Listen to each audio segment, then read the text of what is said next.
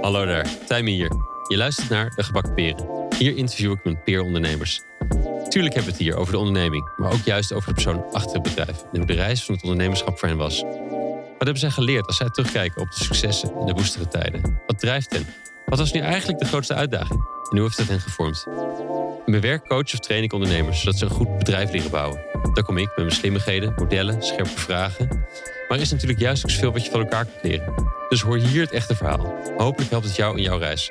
Misschien simpelweg een slim inzicht, maar nog meer door de steun, de peer support van erkenning. Ondernemerschap is de beste school voor persoonlijke ontwikkeling. Maar misschien kun je sommige lessen met minder schade en schande leren, door slim te spieken. Of in dit geval door af te luisteren.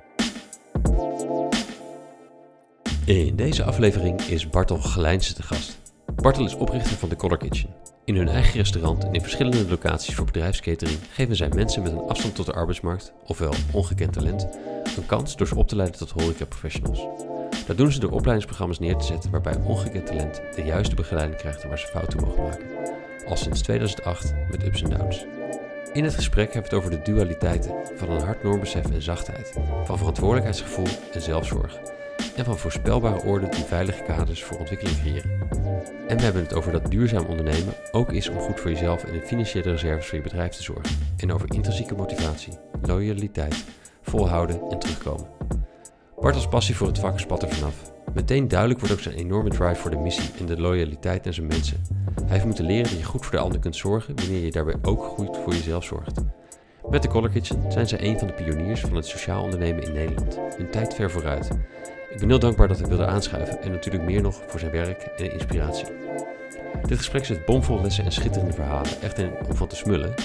Maar laat het je vooral inspireren om zachtheid mee te nemen in je oordeel naar een ander en naar jezelf. En misschien zelfs iets in deze beweging te gaan doen. Dankjewel Bartel voor dit mooie gesprek. Veel plezier met luisteren. Hier is Bartel Geleijnse. Hey, welkom Bartel. Wat een eer om dat je hierheen wilt komen. Een van de pioniers in het sociaal ondernemen in Nederland. Leuk ik ben heel blij je te mogen spreken. Ik begin met gasten een beetje bij het begin om te kijken van wat voor persoon zijn zij hoe zijn ze dat geworden. Dus kun je mij meenemen naar hoe je opgroeide, waar dat was hoe jullie een beetje de dynamiek van jullie gezin eruit zag misschien rond de eettafel. Ja, dat is een mooie. Er gebeurt veel rond de eettafel. Hallo Tijmen. Hi. Mooi om hier te zijn. Mijn jeugd, Amsterdam geboren. Laten we dat maar meteen roepen hier in het Utrechtse. Amsterdam, Oud-Zuid. Vader jurist, zelfstandig advocaat op dat moment aan de Prinsengracht. Moeder thuis, van oorsprong onderwijzeres. Maar inmiddels tegen die tijd voornamelijk thuis. Ik heb 4 zussen, waarvan er nog 1 leeft. Ja. Yeah. En dat maakt denk ik hoe wij zijn opgegroeid. Alle 3 een erfelijke ziekte, cystiek fibrosis. En dat maakt, op een gegeven moment als kind weet je natuurlijk niet beter. Daar groei je mee op. Dat heeft ons gezin gevormd. Ik denk dat ook Amsterdam mij in ieder geval een beetje gevormd heeft als het gaat om... ik weet niet of het vanzelf is gegaan, maar ik was meer buiten dan binnen, zeg maar. Binnen was het natuurlijk ook vooral gezin en zorg en buiten daar waren je vriendjes en het. Ja. Want thuis, zeg maar gewoon overdag, ook voor het overlijden van je zussen. Ja. Draaide toen daarbinnen, draaide thuis om de zorg van je zussen? Nou, niet alleen. Dat zou absoluut geen recht doen, maar het heeft natuurlijk wel...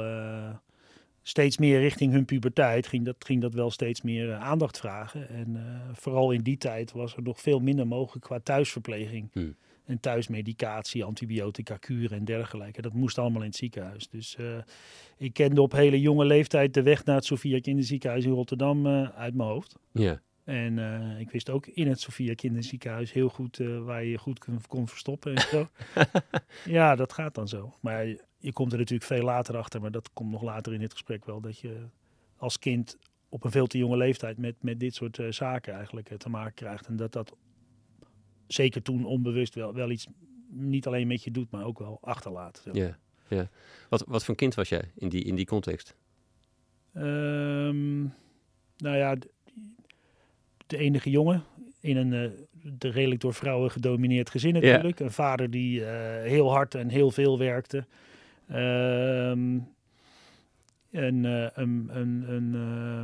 Wat was ik? Ik was veel buiten. Ik was fysiek, ik was stoer, ik was op vrienden ingesteld. Ik denk wel dat ik aanwezig was, laat ik het zo maar zeggen. Geen muurbloempje, verre van. Nee. Ja. Hey, en je was de eerste in de lijn die, niet alleen de eerste jongen, maar ook de eerste die gezond was. Ja. Volgens mij. Heeft dat nog invloed op jou gehad? Later, toen ik Audrey ontmoette en onze relatie serieus werd. En naast dat we gingen trouwen ook zeker over kinderen gingen nadenken en het over mogen krijgen daarvan. En dan sta je wel, vind ik, voor een beslissing. Ja, ga je daar het onbekende mee in, wetende dat er een serieuze kans is dat je drager bent van de ziekte. Je moet je voorstellen, gelet op het feit dat mijn ouders 3 kinderen met cystic fibrose hebben, betekent dat ze allebei drager zijn. Mm-hmm. En nou ja, dat betekent dat je 25% kans hebt op een ziek kind. Moet je nagaan wat een holy shit van pech zij hebben gehad. Ja, 3 keer een kwart. Ja, 3 keer een kwart, ja. Er is 1 kwart dat je volledig gezond bent en er is dus 2 kwart, lees de helft, dat je drager bent. Daar heb je overigens verder geen symptomen van. Hmm. Maar die kans is dus best wel groot nog bij jou. Ja, daarom. Ja, daarom. Weet je, en bij mij gold heel sterk, je wil toch proberen om het bij jou te laten eindigen. Dat je in ieder geval, dat het in ons gezin niet nog verder gaat in de generaties. Dat is voor wat je dan kon doen. Ik kijk alleen maar terug op een periode van heel veel onkunde en onmacht natuurlijk als jong jochie. Mm. Ja, dus dat hebben we gedaan. Toen bleek ik drager te zijn. Nou, toen merkte ik ook wel dat het wat met me deed en dat het dus ook echt nooit weggaat, dat verantwoordelijkheidsgevoel. En uiteindelijk ook Audrey zich laten testen. Nou ja, die was het niet. En toen hadden we juist een hele kleine kans. Yeah. Anders dan de normale kans van iedereen op een kind met cystic fibrosis. En toen zijn we ouders later mogen worden. Ja, precies. Ja. Van 2 jongens, heb ik dat goed? 3 jongens. 3 jongens. Ja, ja. Houd niet op. Nee. Tegenovergesteld gezin, wat grappig. Ja, dat klopt. Qua man-vrouw dynamiek. Ja. Hey, en je zei het al, je vader was advocaat of jurist, zei je geloof ik. Ja, hij is advocaat en hij is zelfstandig advocatenkantoor. Ja, en de moeder onderwijs hebben die vakken en maar misschien ook de manier hoe zij in het leven staan. Wat heeft dat op jou achtergelaten? Een heel erg sterk normbesef van niet alleen goed of slecht, maar ook kwaad. Dus ik ben ook religieus opgevoed. In het begin heel streng. Mijn moeder was wat losser.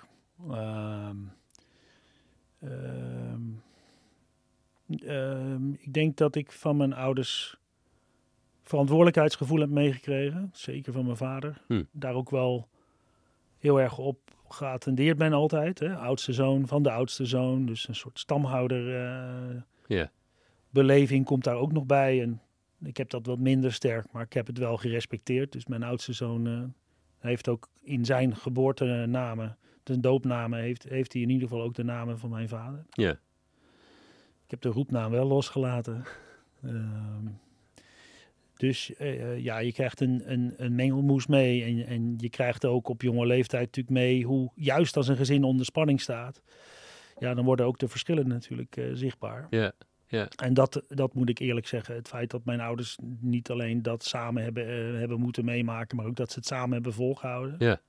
Ja, daar kan ik alleen maar met heel veel respect en warmte en liefde over praten. En ik vind dat ook gewoon het allermooiste wat we ondanks alles eruit uitgekomen is of gebleven is, laat ik het dan zo zeggen. Hey, inderdaad, dat ze bij elkaar zijn nog steeds. Ja. Hoe heeft dat jouw kijk op relaties of dan wel persoonlijke relaties, dan wel werkrelaties, hoe heeft dat beïnvloed? Kan ik niet vertellen, ik ben geen psycholoog, maar ik ben wel loyaal. En dat blijf ik, daar ga ik best wel ver in. Net zoals dat ik heb moeten leren wat er gebeurt als je je daarin niet gezien voelt. Of miskend voelt, zeg maar. Mm-hmm. Maar dat is dan wat het leven met je mag doen. Hè? Dat je dan harder wordt en Of harder, weerbaarder wordt. Harder, dat probeer ik niet te zijn. Maar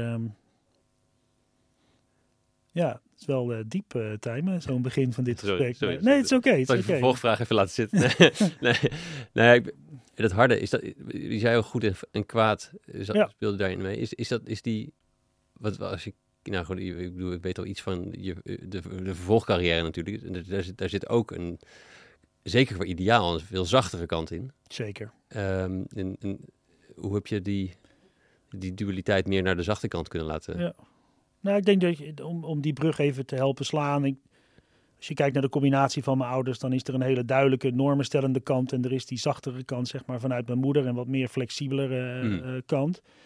Maar vanuit de rechtspraak en vanuit mijn vader heb ik ook op een hele jonge leeftijd leren nuanceren. Ik heb leren nadenken over het feit dat er altijd twee kanten aan een verhaal zitten en dat het over hoor en wederhoor gaat.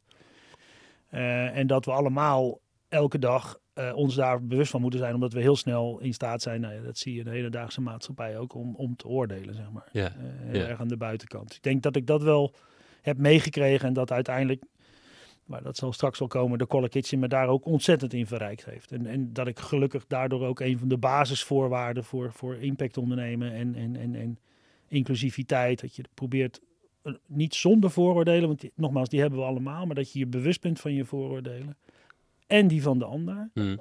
Ja, dat heeft me denk ik wel heel erg geholpen. Door wat er in ons gezin is meegemaakt en hoe je daarna opgroeit als ineens oudste van een gezin. Het heeft me, denk ik, in de relaties met mensen, zeker ook op mijn werk, maar ik merk dat ook in mijn sociale verkeer, draag je iets bij je waardoor je op een bepaalde manier toegankelijk bent voor mensen of zo. Of dat mensen, ik weet niet, dat we dingen in elkaar herkennen. Ik heb in ieder geval, ben best wel fysiek ondersteunend richting mijn collega's, richting als leidinggevende. Wat bedoel je dan? Fysiek ondersteunend? Nou, ik sla letterlijk een arm om iemand heen. Als iemand het nodig heeft, of als ik trots op iemand ben, geef ik je een enorme. Weet je, en dat is, ik hoop niet, maar ik van de mensen die dat, ik heb nooit mensen een onveilig gevoel, denk ik, gegeven. En eerder het tegenovergestelde. Dat ik ze juist probeer te versterken en in zichzelf te laten geloven. Ja. En zo'n omgeving gun ik iedereen. Dus daar voel ik me altijd wel verantwoordelijk voor. Ja. Ja. Ja, je was dus opeens de oudste. Want je was 14. Toen vrij vlak op elkaar je oudere zussen overleden. Ja, in 2 maanden tijd. Ja, in het gat ertussen was 30, zeg maar, een maandje. Juli en augustus, 78. Ja. Dat is absurd. Ja, bizar. Wat ik las, wat je zei, is dat je een soort heilig pact, het verdriet dat het doet op het gezin afwentelt. Dat je een heilig pact sloot om je ouders nooit meer dat pijn en verdriet te laten meemaken. Dat maak je niet alleen de oudste in de kinderen, maar misschien wel de oudste in de grotere constellatie. Ja. Ja, ik heb me daar wel, daar ben ik me nu de laatste tijd van bewust. Dat ik heb wel een enorme last op mijn schouders genomen door op mijn 14e. Gelet op de wanhoop en het verdriet wat ik aantrof thuis in het gezin. Om mezelf echt op te leggen en te laten beloven. Om mijn ouders niet meer te laten huilen. En zeker niet door mij. En dat heeft me ook een enorme opgave opgeleverd. Aan de andere kant, het is ook de basis voor mijn zelfstandigheid, denk ik, op je hele jonge leeftijd. En uiteindelijk ook mijn ondernemerschap. Maar ik word me de laatste tijd wel bewust. Ik zit natuurlijk in een coachende, lerende mensenorganisatie. Ja. Dat ik daardoor ook dingen, als voor een klein jochie van 14, dat ik heel veel dingen wat een kind nodig heeft, ook heb afgesloten. Ja. En geen ruimte voor heb genomen, maar ook niet heb gekregen. Ja. Mijn verdriet bijvoorbeeld. Je bent heel snel overgegaan tot het ontzorgen en weghouden van verdriet. En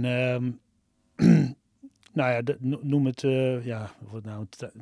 dat draag je wel met je mee. En er komt een moment in je leven dat zich op de een of andere manier toch gaat roeren. Ja.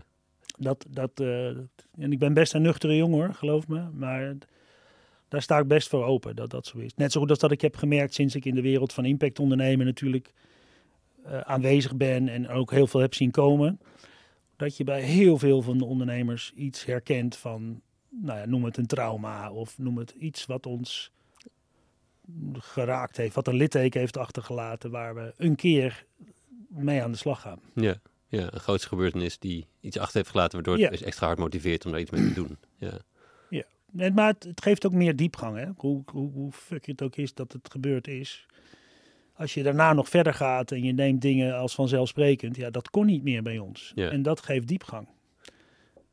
Wat bedoel je? Nou, dat je nadenkt over dat niets vanzelfsprekend is. Ja. En dat je dus ook, dat je dus eerder je knopen telt dan ik de gemiddelde medemens zie doen. En dat we allemaal dingen eisen en verwachten en menen recht op te hebben. Maar zullen we gewoon eens beginnen met hoe dankbaar je moet zijn dat je in een land leeft waar met veiligheid, maar dat je zelf ook, als je dat gezondheid gewoon, weet je, dat is geen gegeven. Dat is echt, daar mag je blij mee zijn. Ja, ja. Bepaalt zoveel. Ja. Misschien als we een beetje door die ondernemerschapsreis heen gaan, zo ben ik gewoon benieuwd, zeg maar, waar dat het zorgen voor de rest in plaats van zorgen voor jezelf nog wel, misschien wel echt een keertje concreet wordt, zeg maar, waar je het ook ziet dat je dat gedrag hebt. Ik ben voor nu even gewoon eerst even. Jij trok de horeca in. Waar kwam dat? Waar kwam die interesse vandaan? Dat is de schuld van mijn moeder. De schuld van je moeder, oké. Ja, dat weet ze ook wel. Nee, ja, ik werkte op jonge leeftijd. Uh-huh. De reden waarom is wel duidelijk. Hè? Zelfstandig geld verdienen. En, dus ik was vanaf mijn 14 al werkzaam. Jawel, dat mocht toen nog, denk ik. In de Centra supermarkt. Hè? Dan ging je op dinsdagavond gingen we daar de vakken vullen. Ja. En, zo ben ik ook begonnen. Dat werd steeds meer, tot ik zelfs op zaterdag ook mocht werken. En dan mocht je in de groente, waar ook de zoon van meneer Ten Brink werkte, Edwin. Dat is ook een goede vriend van me gebleven. En dan mocht, de groente was toen bediend. Ah, ja. Dat deed dat toen nog. Ja. Dus ja. Daar stond ik dan op zaterdag. Dat was prachtig. Mooi team om ons heen. Het was leuk om mee te werken. Maar ik werkte toen ik zat toen op de HAVO. Mm-hmm. En ik was in de brugklas er nog een beetje te laat achtergekomen dat je er ook iets voor moest doen of zo. Ik wist helemaal niet wat dat was. Ja. Leren, huiswerk. Ik kom uit Amsterdam en ik was altijd buiten. We woonden inmiddels in Alphen aan de Rijn. En toen ben ik dus na de HAVO Atheneum gaan doen. Maar dan heb je dus nog een keer daartussen een enorm lange vakantie. Ja. En ik denk dat mijn moeder gedacht heeft van, ja, dat gaat mij niet gebeuren. Dat die jongen hier elke dag... dus die had een vacature gezien van een afwasser bij Hotel Restaurant Molenaars Brug. Mijn eerste leerbedrijf uiteindelijk geworden. Oh ja? Ja. Als in je leerbedrijf waar jij leren werken bedoel je? Ja, of leerbedrijf... daar heb ik ook mijn eerste getuigschrift van. Ja. Ja, fantastisch. Familiebedrijf heb ik later veel aan gehad. Wat het betekent om in een familiebedrijf te werken. Maar ook gewoon letterlijk vanaf scratch gewoon beginnen. Dus gewoon in de afwas. Yeah. By the way, er is niets laags of verkeerds aan afwas. Want als de borden niet schoon zijn en niet in de juiste aantallen, dan kan je nog zo goed koken. Maar gaat het niet gewaardeerd worden. Ja. Maar het is gewoon wel, dat moet je wel leren. Het is wel een systeem wat erachter zit. Wil je tenminste de vuile vaat bijhouden en voldoende vaat opleveren in de piekbelasting van zo'n horecabedrijf. Ja. Dus dat ging in de eerste 2 dagen ook niet meteen helemaal goed. Maar zo ben ik letterlijk in het vak terechtgekomen. Je hebt van die filmpjes van straatvegers.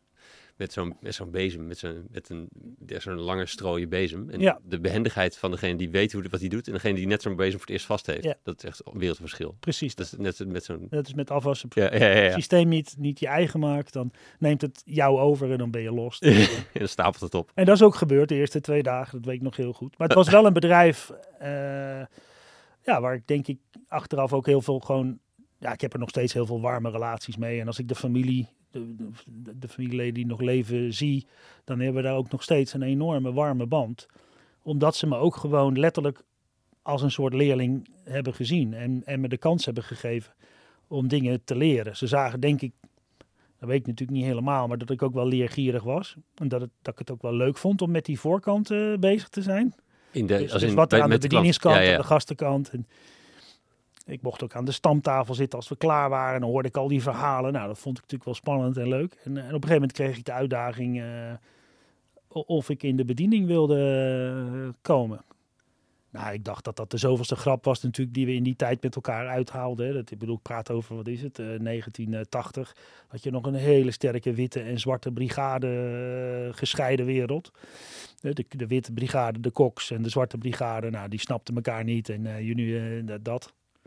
En daar werden heel veel grappen vroeger in de oude horeca onderling uitgehaald. Ik ga ze hier niet allemaal vertellen, maar iedereen van mijn leeftijd, die weet al waar ik het over heb. Als het gaat om de grappen die werden uitgehaald. Maar dus ik weet nog dat ik een pak heb geleend. Een zwart pak. Pak 1 heette dat toen. Driedelig. Lichtblauw overhemd. Zwarte strik. En ik dacht van nou ja. Ik word gewoon in de zeik genomen. Ik sta straks in die smoking. Sta ik gewoon achter de afwasmachine straks.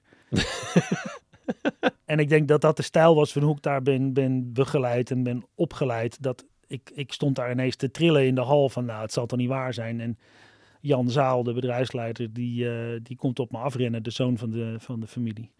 En met zo'n notitieboekje en een pen. Zaal 3, daar zitten mensen die willen wat drinken. En daar ging ik. Leren maar. Ja, en dat betekent dus ook dat als ik dan met die partij bezig was, veelal samen met hem. Dus hij heeft me echt daarin begeleid. En vertrouwd, denk ik dan, als je dat soort dingen echt met z'n tweeën alleen mag doen. Ja, als mensen ober riepen, dan liep ik door. Want ik wist niet dat ik dat was. Hè. Ja, wat ben je? Je bent 16, 17. Maar ik heb daardoor veel... Dat was mijn stap, de bediening in. En dan verzorg je dus groepen mensen. Maar wel met een vaststaand menu of met een vaststaand borrelarrangement of wat dan ook. Ja. En toen kwam ineens de uitdaging van het à la carte restaurant. En zo heb ik bij hun al die stapjes mogen maken, zeg maar. Dat is wel heel erg leuk. Ja. Ja. En wat in het vak is het wat je... Mens. Inmiddels, maar toen ook de show, toen de producten. Maar het is bij mij steeds meer de mens geworden. Ja, ik vond het eigenlijk toen al, en ook dat kan ik zelfs terug herleiden tot de gesprekken aan de stamtafel met de familie Zaal. Dat ik toen al uitgelegd kreeg waarom, toen ik bijvoorbeeld in het à la carte restaurant mocht werken, waarom wanneer Bos, die 3 keer in de week kwam, op een andere manier behandelde dan een gezin wat misschien 1 keer in de 3 maanden kwam en daar flink voor gespaard had, ja, om dat te kunnen doen. En dat je daar vanuit je rol die je hebt als gastheer op instelt. En ook gewoon bereid bent in plaats van die nuchtere Hollander van doe maar gewoon. Maar dat je daar gewoon je gedrag op instelt. Dat is toen al begonnen. Yeah. Ja, en dat intrigeert mij het meest.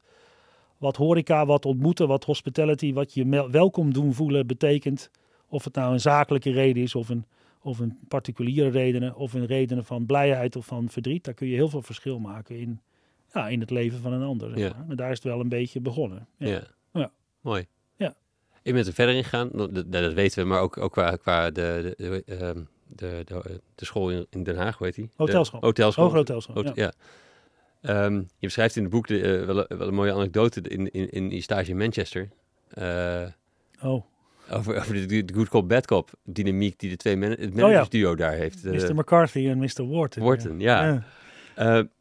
Op een gegeven moment komt die Wharton terug en treft hij iets aan en dat vindt hij niks. En dan moet iedereen bij elkaar geroepen. En heb jij het lef om iets te zeggen? Wat, kun je ons een beetje daar meenemen? En ik ben ook benieuwd waarom jij dacht dat dat een goed idee was op dat moment. Ik moet even nadenken hoor, maar ik weet het in de situatie in ieder geval nog heel goed. Wij zijn daar begonnen, Nico en ik, want ik ging samen daar stage lopen. Net geopend 5-sterrenhotel van Holiday Inn. De Midland Crown Plaza in Manchester inderdaad. En juist om die reden wilden wij daar ook naartoe. We dachten dat we in zo'n situatie het meeste konden leren. Nou, dat bleek ook wel. Hè? Alles moet nog ingebed worden, heel veel kinderziektes en... Ik ben toen in de front office begonnen, Nico in de banketing. Dus dan verzorg je de zalen, zeg maar. En alleen dat waren al prachtige verhalen met een hele andere cultuur en noem maar op. Maar de eerste weken was alleen de general manager daar en zijn stafhoofden. En ik werd dan door de front office manager begeleid en Nico door de banketing manager. En er was best wel een fijne sfeer. Mr. McCarthy was heel mensgericht, heel vriendelijk, had voor iedereen aandacht. Was duidelijk het gezicht van het hotel. En... Nou ja, bij de front office betekende dat als de nachtshift waar ik in begonnen ben het over ging dragen aan de ochtendshift, ja, dan heb je even een dubbele bezetting. En dan zorgde dus nachtshift zorgde dan voor koffie voor de ochtendshift. Dat was gewoon traditie. Dacht ik. Totdat het ineens op een, ik weet niet meer welke dag, iedereen heel erg gespannen was. En ik koffie ging halen. En no koffie, Mr. Wharton is back. Mr. Wharton is back, wat gaan we nu krijgen? En dat was dus de assistent general manager, zeg maar de resident manager, zoals zij dat noemden. Ja, dat was gewoon de bad guy. Dat bleek dus helemaal niet te mogen dat er koffie achter het kantoortje gedronken werd, om maar iets te noemen. En nou ja, ik weet nog heel goed, ik zie een man binnenkomen in de hal, wie in mijn beleving zijn hoofd net boven de receptiebalie uitstak. Maar het was een flink rood hoofd. En de man was super direct dat hij... gewoon riep, what are all these people doing here? Omdat hij een dubbele shift zag. En ik daar een beetje stond te hakkelen van... en dan tegen mij van, en who are you? Ja, dan word je natuurlijk wel echt... je voel jezelf in de hoek geduwd. Ja. Yeah. En ik weet nog dat ik toen hakkelde wel... I am Bartel from Holland. I am a trainee. Maar goed, ik mocht na die periode... Dus dan zie je wat managementstijlen doen... En de angst versus je gezien voelen. En... Ik ben daarna, mocht ik duty manager worden.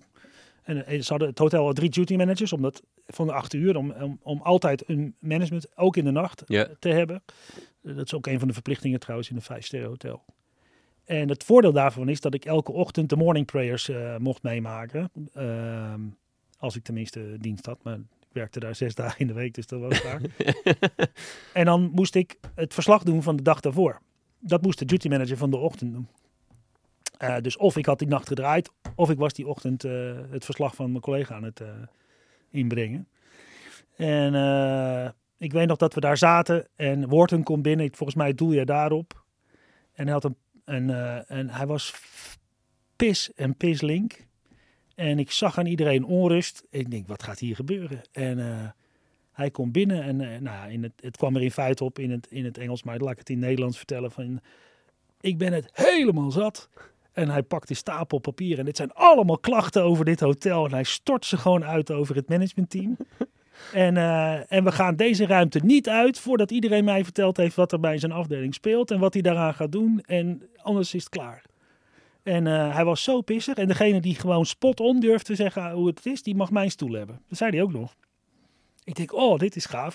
Dus ik zat klaar met mijn pen en papier. Ik denk, dat is voor ons stagerapport. Ik kan alles gaan opschrijven. Ja, dan gaaf lekker opschrijven dit. Ja, een soort analyse van Nico en Bartel. De eerste. Dan krijg je gewoon in je schoot geworpen, weet je wel.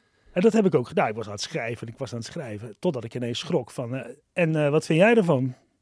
En toen kreeg ik ineens de beurt. Daar had ik natuurlijk geen rekening mee gehouden. Nee.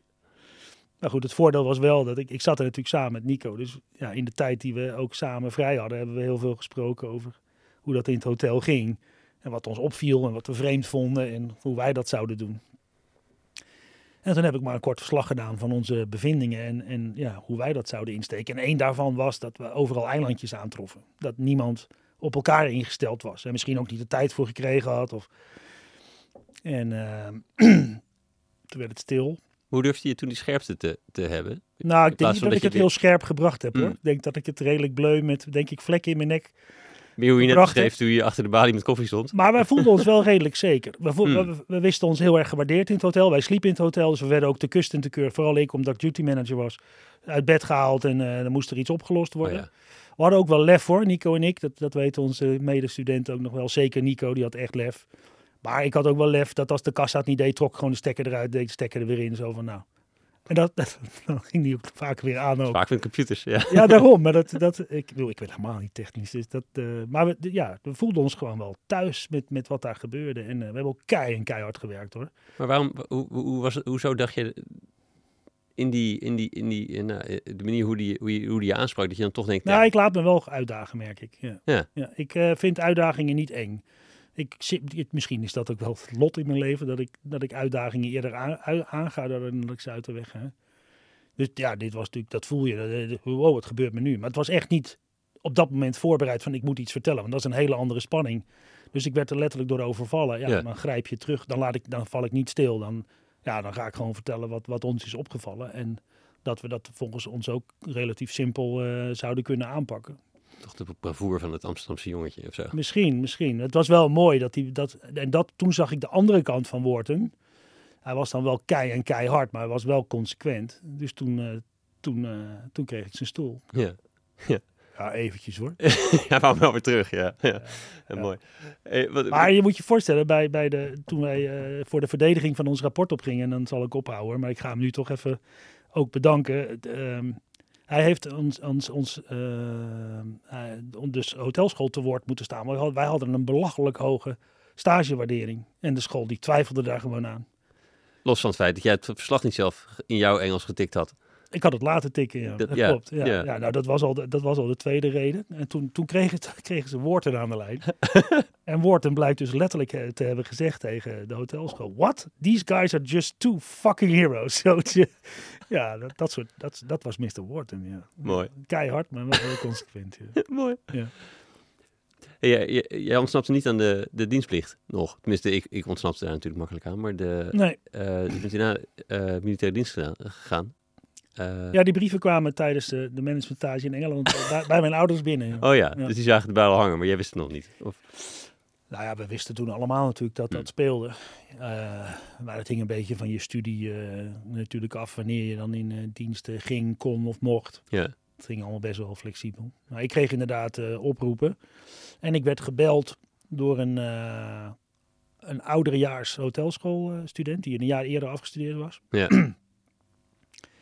En die had een functie binnen Defensie gekregen in het kader van zijn dienstplicht. En dat bleek de manager van de bedrijfsrestaurants te zijn van het hoofdkwartier van de Koninklijke Luchtmacht. Ja. Daar wilden ze per se een afgestudeerd hotelschool. En de consequentie was dat ik moest bijtekenen als officier. Dus ik kreeg een officiersopleiding, moest 3 maanden langer in dienst. Oh ja. Maar het leek me, daar gaan we weer, zo'n leuke uitdaging. Ik heb ook altijd iets van gehad hoor, met krijgskunde en het uniform. Dus dat vond ik op zich prima. En dat was er vooral? Ja, al vanaf 10, 11 jaar toen ik de kleine Sesam-encyclopedie in de boekenkast van mijn vader had aangetroffen met foto's en verhalen en landkaarten over de Tweede Wereldoorlog. Toen was ik al lost. Had je ook die plastic soldaatjes en zo? Allemaal gehad. Ja. Allemaal gehad. Ik weet het nog wel. Ik vroeg met een vriendje, dat ging we op een oude treinbaan gingen we die allemaal neerzetten. Zo opzetten. Zeker. Ja. Pief, paf, poef. Ja. Alhoewel het opzetten leuker was. Hè? Vaak wel, de stelling zetten was leuker dan het gevecht zelf. Dat werd natuurlijk toch een puinhoop. Ja, wat is dat? Dat heb ik ook. Ja. Misschien toch de ondernemer. Dat je het plannetje wil maken. Ja, dat denk ik. Ja. Ik vind strategie sowieso. Ik speel ook graag strategische spellen. Dat klopt wel, ja. Ja. Ik had vandaag aan de lunchtafel een heel gesprek over het verschil tussen de shooters, waarbij je moet blijven schieten en alert moet blijven de hele tijd. Of dat je de simulator aanzet. Ja. Dat het ondernemer toch meer de simulator wil aanzetten en dan kijken of het gewerkt heeft wat hij bedacht heeft. Ja. Ja. Dat is wel iets wat ondernemers typeert. Tenminste, dat is wel wat ik heb mogen ervaren. Dat we heel erg graag resultaat willen zien van wat we doen. Dus dingen als resultaatgerichte houding en resultaatgericht gedrag, dat is bij ons natuurlijk, dat is gewoon van nature. Ja, toch? Ja, je zit er niet om gewoon achterover te hangen. Nee. Dus je moet iets opleveren. Ja. Hey, in de militaire wereld was je dus op papier bekend, maar ik neem aan in de praktijk toch wel echt wat anders dan wat de boeken zeiden of zo. Wat de boeken die je te andere zien. Wereld. Ja. Daar heb ik later nog veel aan gehad. Maar er is echt een militaire wereld en een burgerwereld. En zo praten zij er ook over. Ja. Als je achter de slagboom komt, dan ben je van hun. Dan ben je in hun wereld. En ik heb door die functie en het zeer regelmatig verzorgen van VIP-bijeenkomsten met commandanten van andere landen en andere krijgsmachten delen en heel veel NATO-verbanden, waar de bevelhebber dan of zijn plaatsvervanger een ontvangstfunctie had, dan moesten wij opkomen draven om menu en dat soort dingen allemaal door te nemen. Ja, dat was onder andere de manager, want dat is natuurlijk allemaal aan rangen gebonden. Dat moet de manager doen. En dan krijg je zelfs een relatie met de bevelhebber. Maar dat is het leuke van catering, dat je vaak tot op de raad van bestuur komt, want je serveert de gehaktballen, zei ik altijd. Ja. Essentieel ben je. Maar dat was daar ook. Ja. Maar ik ben dus wel daardoor op een hele jonge leeftijd, relatief jonge leeftijd, ben ik in die 17 maanden dat ik in Den Haag zat. En omdat daar dus ben ik wel heel erg snel in de mores van het militair zijn kunnen kruipen. En ook de verschillen tussen een landmacht en een marine en een luchtmacht, die leerde je omdat ze in dezelfde ruimte kwamen, maar op een andere manier achting gaven of receptiegedrag vertoonden. Landmachters die namen in de rij nooit een drankje. Want dat doe je pas nadat je de recipiënt... hoe lang de rij ook is. En ik denk marine ook wel, maar luchtmachters waren veel meer vrijgevochten. Die hadden zoiets van, dat duurt nog wel een kwartier, dan kan ik wel een drankje drinken. Dat krijg ik wel op die tijd. Ja, dus dat soort dingen leerde je op.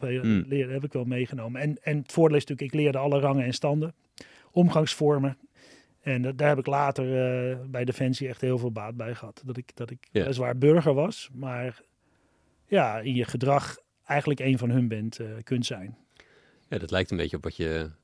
dat is misschien een gek brugje, maar dat lijkt een beetje op wat je zei. Door iets heel heftigs meegemaakt te hebben, dat je gelijk een soort vertrouwens hebt met andere mensen die een soort veiligheid creëren of zo. Dat je ziet dat de ander ziet dat jij hen herkent of snapt of op een manier. Defensie snapt dat van... Ja, dat is wel een goeie. Daar heb ik zo nog niet over nagedacht, maar ik heb heel veel respect voor het uniform. En ik denk dat we daar echt wel eens wat vaker stil bij mogen staan. Dat if the shit hits the fan, dan staan zij vooraan. Yeah. En ja, we leven godzijdank in een tijd van vrede. En dan dreigen we dat soms wel eens te vergeten. Ja. Maar dat is natuurlijk niet vanzelfsprekend. En ik denk dat... Dat voelde men, denk ik. Maar ik denk ook dat het komt omdat je niet de valkuilen instapt die men soms in mijn overtuiging bewust neerlegt voor burgers. Hoe bedoel je? Nou, dat militairen zich niet op hun rang per se laten aanspreken door een burger. Maar als je het wel doet... Hè, ze gaan er prat op van Hans of Karel of... Maar als je gewoon zegt... ze hebben toch graag. Goedemorgen, kolonel. Ja. Vindt de kolonel dat wel heel fijn. Niet alleen dat je kolonel tegen hem zegt, maar dat je dus klaarblijkelijk verdiept hebt. Ja. En dat is natuurlijk een mooie anekdote in het boek, dat we ons plan aan het presenteren waren bij Defensie toen ik terugkwam, zeg maar. Ja.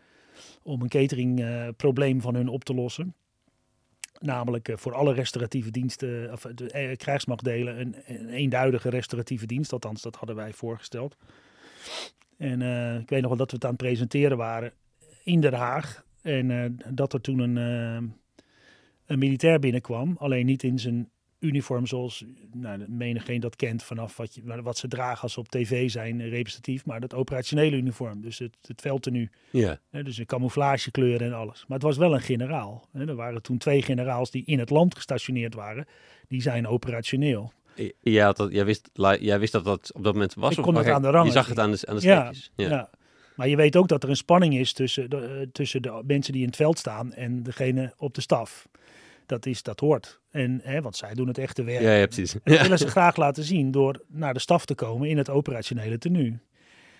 Maar dat doet de generaal ook. Want hij is een van de mannen natuurlijk als je daar zit. Ja. Maar het mooie bij het militaire is dan dat op het moment dat de hoogste in je rang komt, dan houdt iedereen even zijn mond. Zo werkt dat. Dat heet achting geven. En dus ik zie nog dat mijn collega die het plan aan het presenteren was, die raakte helemaal van slag. Wat gebeurt hier nou? Er komt hier wat hem betreft een soort soldaat binnen en niemand luistert meer en iedereen kijkt. Het is verdorie te laat. Ja. Ook nog te laat. Ja, dus ik zat hem al te schoppen. Dus, goedemiddag generaal, fijn dat u er bent.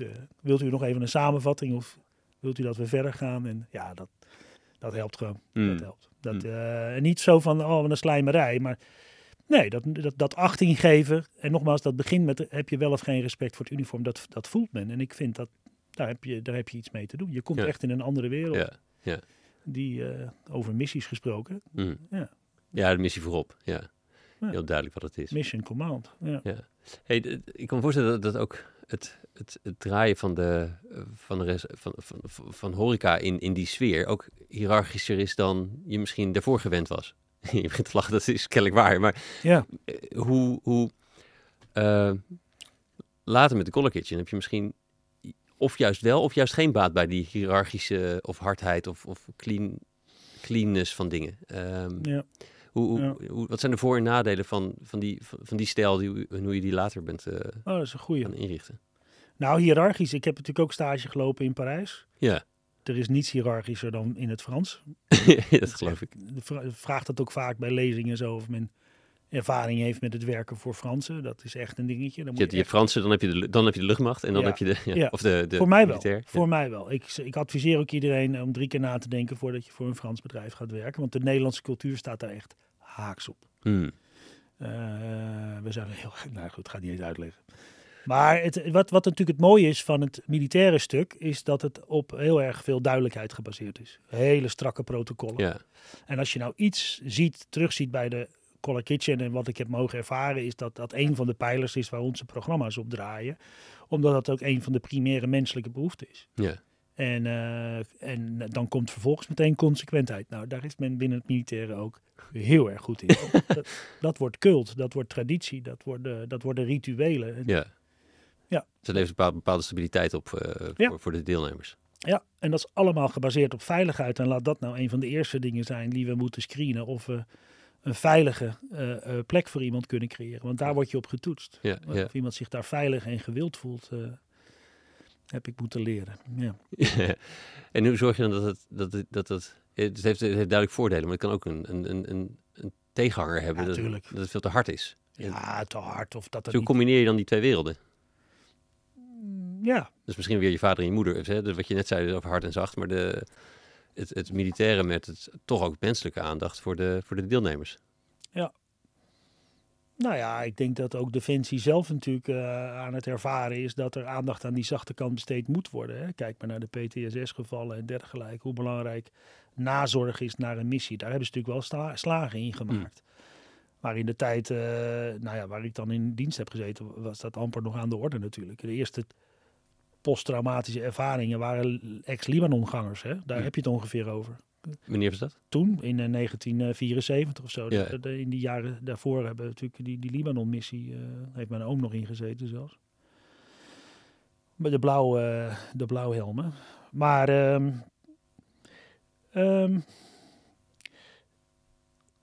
de kunst is natuurlijk om een strak herkenbaar kader neer te zetten.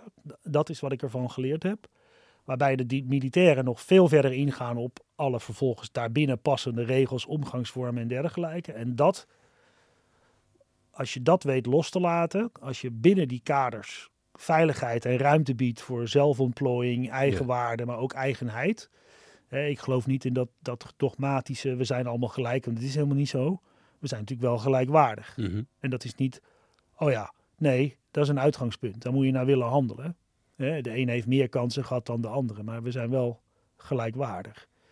En ik denk dat het voor iedereen, om dat tot stand te brengen en elkaar weer te leren zien zoals we zijn en met elkaar op te trekken, is dat je, daar ben ik dan trots op dat ik daar één van mag zijn die dat helpt te creëren, is dat mensen gewoon...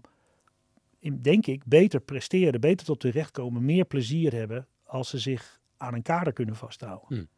Want dat biedt ook veiligheid. Zo van binnen dit kader mag ik zijn wie ik ben. Mag ik er mijn eigen inkleuring aan geven.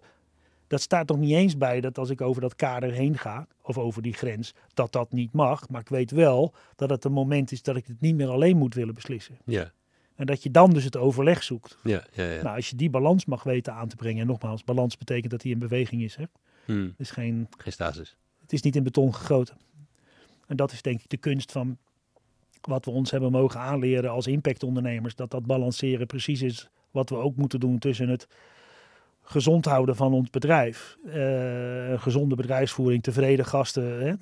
En zeker ook tevreden medewerkers. Terwijl je aan de andere kant gewoon een missie hebt, waarin je gewoon een maatschappelijk probleem wilt adresseren. Ja, ja. En dat vraagt continu om balanceren. Hey, je bent natuurlijk na de militaire dienst allerlei projecten gedaan, maar ook gaan ondernemen. Dus soms is het een project van, ga dit doen. Ik weet niet hoe je het doet, maar ga dit doen. Maar dat is in ieder geval een opdracht. Dat is een soort kader. Ja. De opdrachtgever heeft een kader. Maar het ondernemende heeft per definitie eerst even geen kaders, behalve een soort van de samenlevingsrandvoorwaarden of zo. Maar dan heb je dus niet voor jezelf die veiligheid of zo. Nee, dan ben ik juist op mijn best. Ja. Ik kan het meeste rendement opleveren in een situatie waarin er nog geen duidelijk omschreven pad is of wat dan ook. Ik mag in die fase klaarblijkelijk van meerwaarde zijn, doordat ik een doel mag definiëren, maar vooral de mensen daarvoor mag mobiliseren, verbinden en Weet je, dat, uiteindelijk gaat het daarom dat je en dat zal ik ook nooit vergeten, de eerste mensen die voor de Colour Kitchen zijn komen werken. Ja, dat zijn natuurlijk, daar gaat het om natuurlijk. Er is nog niks. Ja. Misschien een paar gekken als ondernemers. Dat zijn ook stel helden. Ja, we kunnen natuurlijk volkomen gek zijn geweest. Ja, ja. En dan...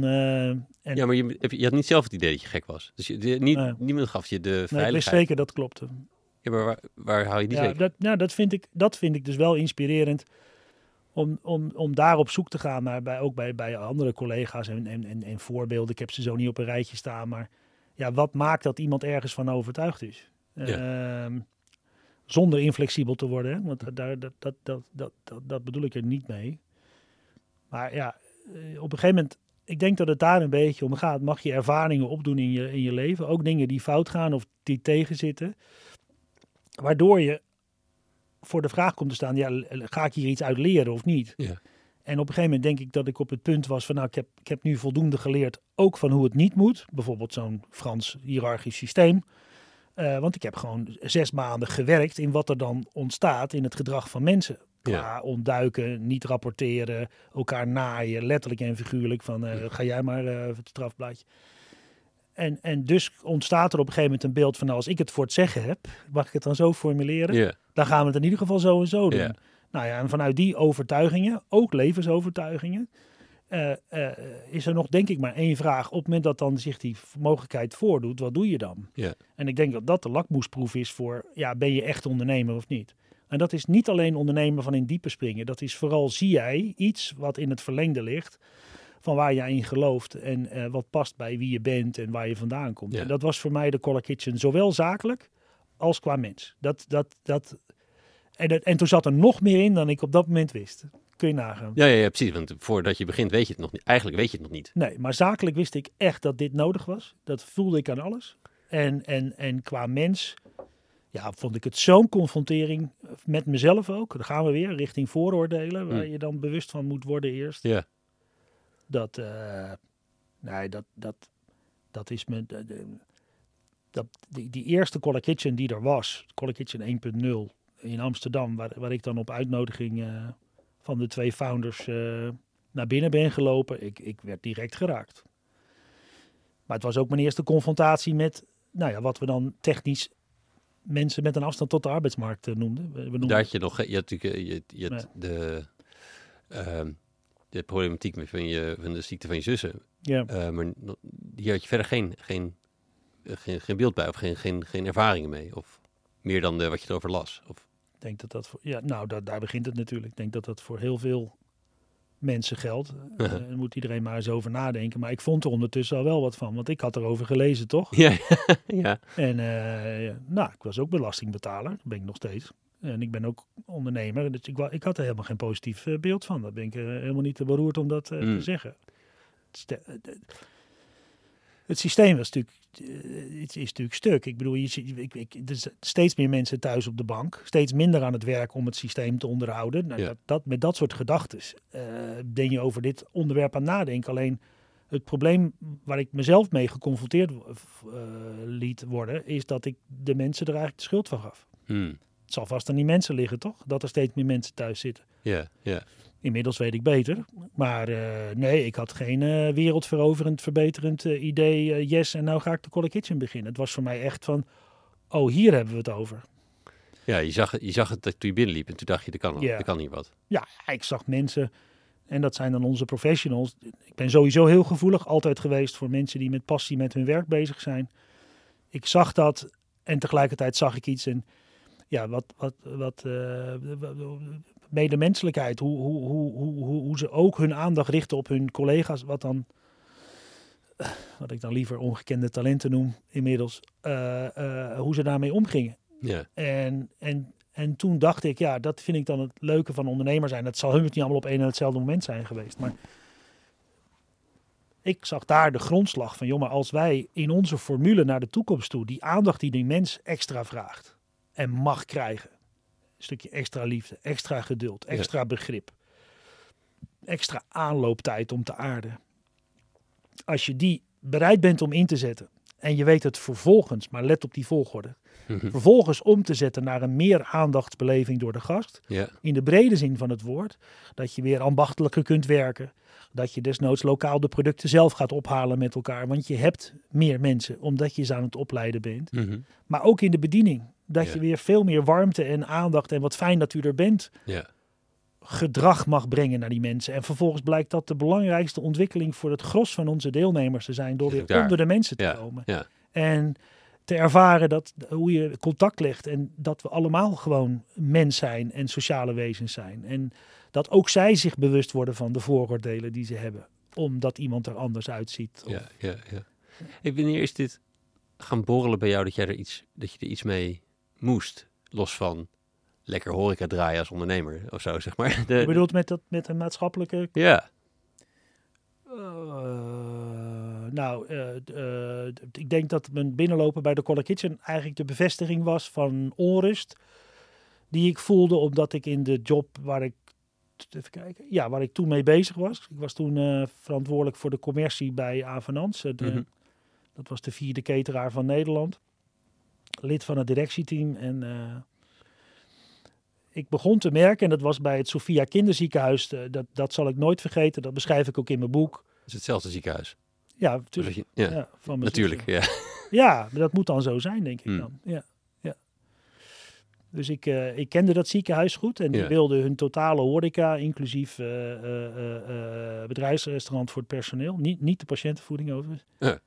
Dat er ook soms in ziekenhuis wel wat verbeterd kan zijn. Zeker. Maar daar hebben veel cateraars zich op over cultuur gesproken. Daar hebben veel cateraars zich op stuk gebeten. Nee, dit was echt voor de frontkant. Ja. De belevingskant, het bezoek.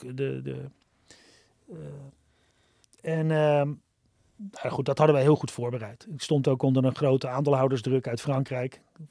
Weer die Franse? Avenance was een Frans Franse aandeelhoudersgroep, Elior. En wij moesten in Nederland gewoon hetzelfde marktaandeel in de zorg realiseren. Hè? De spreadsheet management noem ik dat. Yeah. Cultuurverschillen doen er niet toe. Wij doen 15%, jullie nog geen 3%. Aan de bak Geleijnse, regel dat. Dus dit was wel, ook vanuit die druk was dit wel een belangrijk project. Maar wat je terecht meteen opmerkte, dank daarvoor. Persoonlijk had ik er natuurlijk ook wel wat mee. Ik kende de mensen, ik kende de cultuur. Niet de individuele mens, maar vanaf jonge leeftijd natuurlijk. Dus dat maakt het bijzonder. Ik had heel veel tijd en energie met mijn team erin gestopt. En wij wisten gewoon van haven tot gort wat we moesten doen om dat ziekenhuis de juiste, niet alleen horeca, maar vooral gastvrijheidsbeleving te laten ervaren. En dat bleek wel te kloppen. We werden uitgenodigd voor de laatste 2. Mocht je de slotpresentatie doen en dan vierden wij al bijna ons feestje. Want daar waren we gewoon goed in. We hadden zoveel informatie opgehaald door ook gewoon in het ziekenhuis te zijn en te luisteren naar wat men ervan vindt. In plaats van een ziekenhuis die zegt wij denken dat dit en dit... Oh ja? Anders moet. Ja. Daardoor konden we heel goed in gesprek. Een spionage in het ziekenhuis. Ik denk dat het common sense is, maar blijkbaar was het toen redelijk opvallend dat we dat deden. Toen is dus het moment gekomen dat we in onze ene laatste sheet, en ik was allemaal aan het tellen. Ik bedoel, het ging zo goed in die presentatie. Daar ben ik heel eerlijk in. En dat zullen de commerciële mensen ook herkennen, dat je op een gegeven moment merkt dat je in een flow zit. En dat je gehoor aan het knikken is als je bevestiging zoekt, meelacht als je iets humoristisch, dan heb je hem. Ja. En toen moesten we nog even de ene laatste sheet behandelen. Dat was 2008 of zo. Dat was dan maatschappelijk verantwoord ondernemen. En dan ging je dus je bulletlijstje opsommen. En dat deed Arno, een van mijn sales managers. Ik heb dat verhaal wat vaker mogen vertellen, maar dat is echt natuurlijk waar we vandaan komen met elkaar. Dubbelzijdig kopiëren. Ja. Sorry. Hier 2 blaadjes naast elkaar. Ja. En toen werd hij onderbroken. En toen kregen we de 2 vragen die bij mij hebben aangezet. Ja, wat doe je nou eigenlijk zelf aan maatschappelijke betrokkenheid, Arno of Bartel of Tijmen? En waar ben je nou trots op waar je bedrijf aan bijdraagt? Bam. Ja, daar hadden we geen enkel antwoord op. 0. Daar viel een hele vervelende stilte. Ja, het is dat je de verstopplekken kende in het ziekenhuis. Maar ik had er echt naartoe gewild. Ja. Ik heb het ook uiteindelijk niet kunnen tekenen, het contract. Ja. Maar je had geen antwoord. En hij vond het belangrijk. 0 antwoord. En wat hij gedaan heeft, ik heb hem later ook bij de boekpresentatie, heb ik hem het eerste boek gegeven.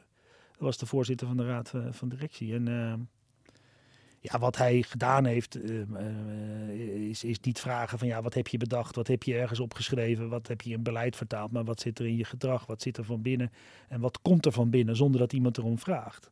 En als je nu kijkt waar we staan, ik bedoel, dat gebruik ik dan wel eens om mensen die, je kunt ook ontmoedigd raken hè, door alles wat er qua klimaat en noem maar op en duurzaamheid allemaal niet goed gaat, maar met die houding kom je echt niet meer weg. Nee. En dat begint iedereen zich nu te realiseren, dat het er echt om gaat van, joh, even los van wat ik jou vraag, waar sta je zelf voor? En nou ja, toen kwam ik de Colour Kitchen binnen en toen dacht ik, maar hier sta ik voor. Hier maken wij het verschil. En hier kan ik ook het verschil maken, hè, want dit is factor mens. Ik ben niet zo technisch. Dus ik... Ja, maar deze meneer was zijn tijd vooruit. En ja. Ook wel een baas die dit in zo'n proces dus belangrijk maakt. Zeker. Het was ook zijn portefeuille, dat vond ik ook al uniek. Ja, dat is... CEO die duurzaamheid in zijn portefeuille had. Ja, dat was toen niet veel. Dat gebeurde niet veel natuurlijk. Nee. Maar wat was het dan, dat je zo, los van die, je vertelde dat je die aandeelhoudersdruk, dus dat druk op je wou hem graag hebben, maar wat maakte dat het ook zo binnenkwam? Want... Nou, kijk, wat ik zei, er zat dus veel commerciële druk op. Dus als je dan uiteindelijk veel resources hebt ingezet om hem binnen te harken en het lukt niet, dan is dat niet fijn. Hè? Je hebt geniet best wel vrijheid als commercieel team, maar de druk op scoren is natuurlijk hoog. Ja. En dus dat. Maar het knaagde bij mij. Ik denk, ja, dat is... Ja, waarom is dat? Nou ja, omdat ik dus iets zag gebeuren. In die zin ben ik altijd commercieel... geweest en ben ik ook altijd gebleven. Op dat moment word je geconfronteerd met een kans of een bedreiging. En ik dacht, ik was alleen maar bezig met van joh, hoe komt het dat we geen antwoord hebben op die twee vragen? Hoe komt het dat ik in de hele organisatie op zoek moet naar een antwoord en dat überhaupt niet eens iemand het kan geven, want we denken er niet over na. We denken dat we wegkomen met een sticker. Yeah. Als we dit erop plakken, dan zijn we MVO. Ik maak hem bewust even gechargeerd. En ik heb gewoon de mazzel gehad dat ik in die tijd, dus van wat is hier aan de hand, die uitnodiging kreeg om bij de Colour Kitchen eens langs te komen. Ja. Yeah. En Frits, die wilde eigenlijk kijken of Avenance kon helpen met het aanloopprobleem van de Colour Kitchen 1.0. Yeah. Yeah. Maar ik zag helemaal geen heil in het helpen verbeteren van één restaurant in Amsterdam. Ik ging meteen aan. Ik denk, maar dit is wat bedrijven nodig hebben. Dit is wat bedrijven nodig hebben die in mijn optiek die twee vragen steeds meer gaan krijgen. En het gebeurt as we speak. Hè? Bedrijven worden daar nu op aangesproken. Ja. Wat doet u terug richting die maatschappij, richting dat klimaat? Heeft u daar een negatieve of positieve impact op? Ja. Dus dat is gewoon echt mazzel geweest. Yeah. En dat ze vervolgens open stonden voor het feit dat ik ze niet ging helpen in Amsterdam. Maar wel wilde helpen om een bedrijfscateringpoot vanuit de Colour Kitchen op te zetten. En dat ik dat ook als ondernemer wilde doen. Dus ook gewoon risico wilde nemen. Yeah. Ja, dat is hoe het begonnen is. Dat is nog wel een ander risico geweest voor jou dan daarvoor. Want daarvoor was het vaak meer in opdracht, volgens mij. Of tenminste is dat... Ja, ik heb de ondernemer die ik daarvoor was vooral consultancywerk. Mm-hmm. In feite was dat bij Avenance ook, maar die hadden dan met klem verzocht om dat wel in loondienst te doen. Dus ja, je opdrachten waren je zekerheid. En vooral die opdracht bij Defensie was natuurlijk echt een jarenlange betrokkenheid. Dus ik ben nooit zo goed geweest. En dat bleek ook wel daarna in het... Als ondernemer achter weet ik hoeveel potentiële leads aangaan... om te kijken of je een opdrachtje kunt krijgen of zo. Dat was niet zo. Één keer in de 3 jaar een opdracht nodig. Ja, maar ik ben ook gewoon meer van die grote beweging. En vooral in die... Er is, jongens, we hebben nog niks, maar waar moeten we naartoe en hoe komen we daar? Ik ben wel grote stappen. Ja. Ja, maar dus het denken over wat er moest gebeuren... was je dus niet vreemd bij de Colour Kitchen. Als in dat leek hetzelfde als daarvoor. Een soort gelijk... een soort gelijke skillset, zeg maar. Maar de sprong is wel anders, volgens mij. Ja. Want je sprong echt erin en er was geen omzet. Het is niet alsof je dan begint en er echt omzet hebt. Nee, je begint echt. Dus dat vraagt dan wel ook een ander soort durf dan een plan durven formuleren. Waarom dacht je dat het een goed idee was? Nou, ik heb het in ieder geval niet eng gevonden. Ik was echt overtuigd. Dat is de enige verklaring die ik heb waarom ik het gedaan heb. En dat betekent ook niet dat ik er onnadenkend in gestapt ben. Ik zag het. Dat is echt, ik heb het gewoon mogen zien. Ja. En nou ja, gelukkig kan ik dat ook dan aan anderen overdragen en anderen verenthousiasmeren. Niet alleen aan de medewerkerskant, collega-kant, maar juist dus ook aan de bedrijvenkant. Die ik eigenlijk steeds meer heb mogen ontmoeten en steeds meer heb mogen laten ervaren. Wat het betekent als je het antwoord op die twee vragen als uitgangspunt neemt. Mm. En daar zijn steeds meer bedrijven toen op aangehaakt. En ik denk dat het de beste move is geweest die we ooit gedaan hadden. Hè, qua spreiding van horeca naar bedrijfscatering. Het spreidt je risico's ook. Maar het feit dat je via de bedrijvenmarkt dit soort thema's... en dat adviseer ik 3 van de 4 impactondernemers die ik begeleid... of op colleges of wat dan ook. Het business-to-business model voor een impactbedrijf... is in de meeste gevallen wel heel erg te adviseren... Mits je er B4B van kan maken. Dus die B2B moet een B4B worden. Ja, oké. Ja. Ja, dat zag ik bij de Colour Kitchen. Ik voelde gewoon dat er bedrijven waren. We zaten toen ook met de financiële crisis. Ja.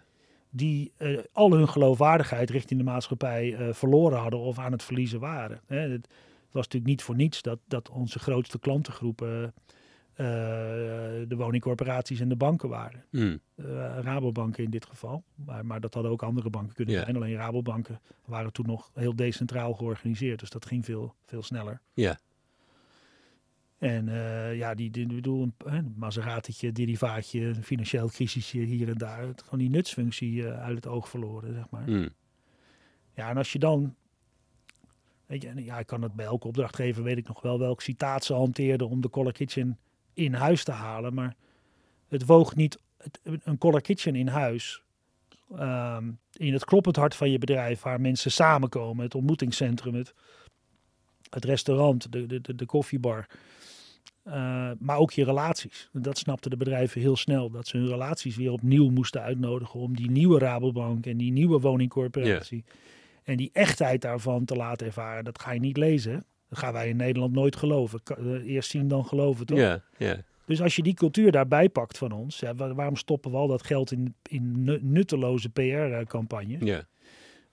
Wat als je het in huis hebt en mensen letterlijk kunt laten ervaren? Ja, dat is wat de Colour Kitchen doet. En dat is dus ook wat ik mag helpen bewaken. Dat we niet alleen daarvoor gebruikt worden. Dat het geen greenwashing wordt. Precies. Dus het moet, nou kom ik weer, dat moet dus echt zijn. Ja. En ik heb dat mogen leren. Ik heb dus ook mogen leren om... Ik noemde dat vroeger in mijn boek leren nee verkopen. Ja. Inmiddels, zie hier, we blijven ouder worden en leren. Het is nog niet verkopen. Ja, okay. Nooit afscheid nemen. Nooit. Want dit is nodig, wat wij doen. Dus. Nooit mensen aan het gevoel geven dat je ze aan de kant zet, zeg maar. Dus het is altijd nog niet. En met nog niet bedoel je, jullie zijn er nog niet klaar voor... of jullie willen het nog niet. Of wij nog niet. Kan ook, hè. Okay, ja. Maar dat geldt eigenlijk voor iedereen. Dus dat kan voor een collega betekenen die bij ons coach wil worden. Ja. Maar dat kan ook voor een praktijkbegeleider zijn waarvan we zeggen... joh, je hebt gewoon dan net even wat meer body nodig. Gewoon in het regulier opleiden of begeleiden voordat je... Maar dat geldt ook voor de deelnemers. Ja. Het moet wel jouw moment zijn. Je hebt wel een bepaalde stabiliteit en zeker intrinsieke motivatie nodig. Wil je het volhouden? Voor andere selectie-eisen kennen we helemaal niet. Maar dat zijn meer zorgvuldigheidseisen, noem ik het. Ja. Maar het geldt zeker ook voor, maar eigenlijk voor al onze stakeholders. Dus ook voor de bedrijven waar we partnerships mee aangaan. Ja. Dat laat het Excel-management helemaal niet zien bijvoorbeeld. Dan is het kost wat kost of zo.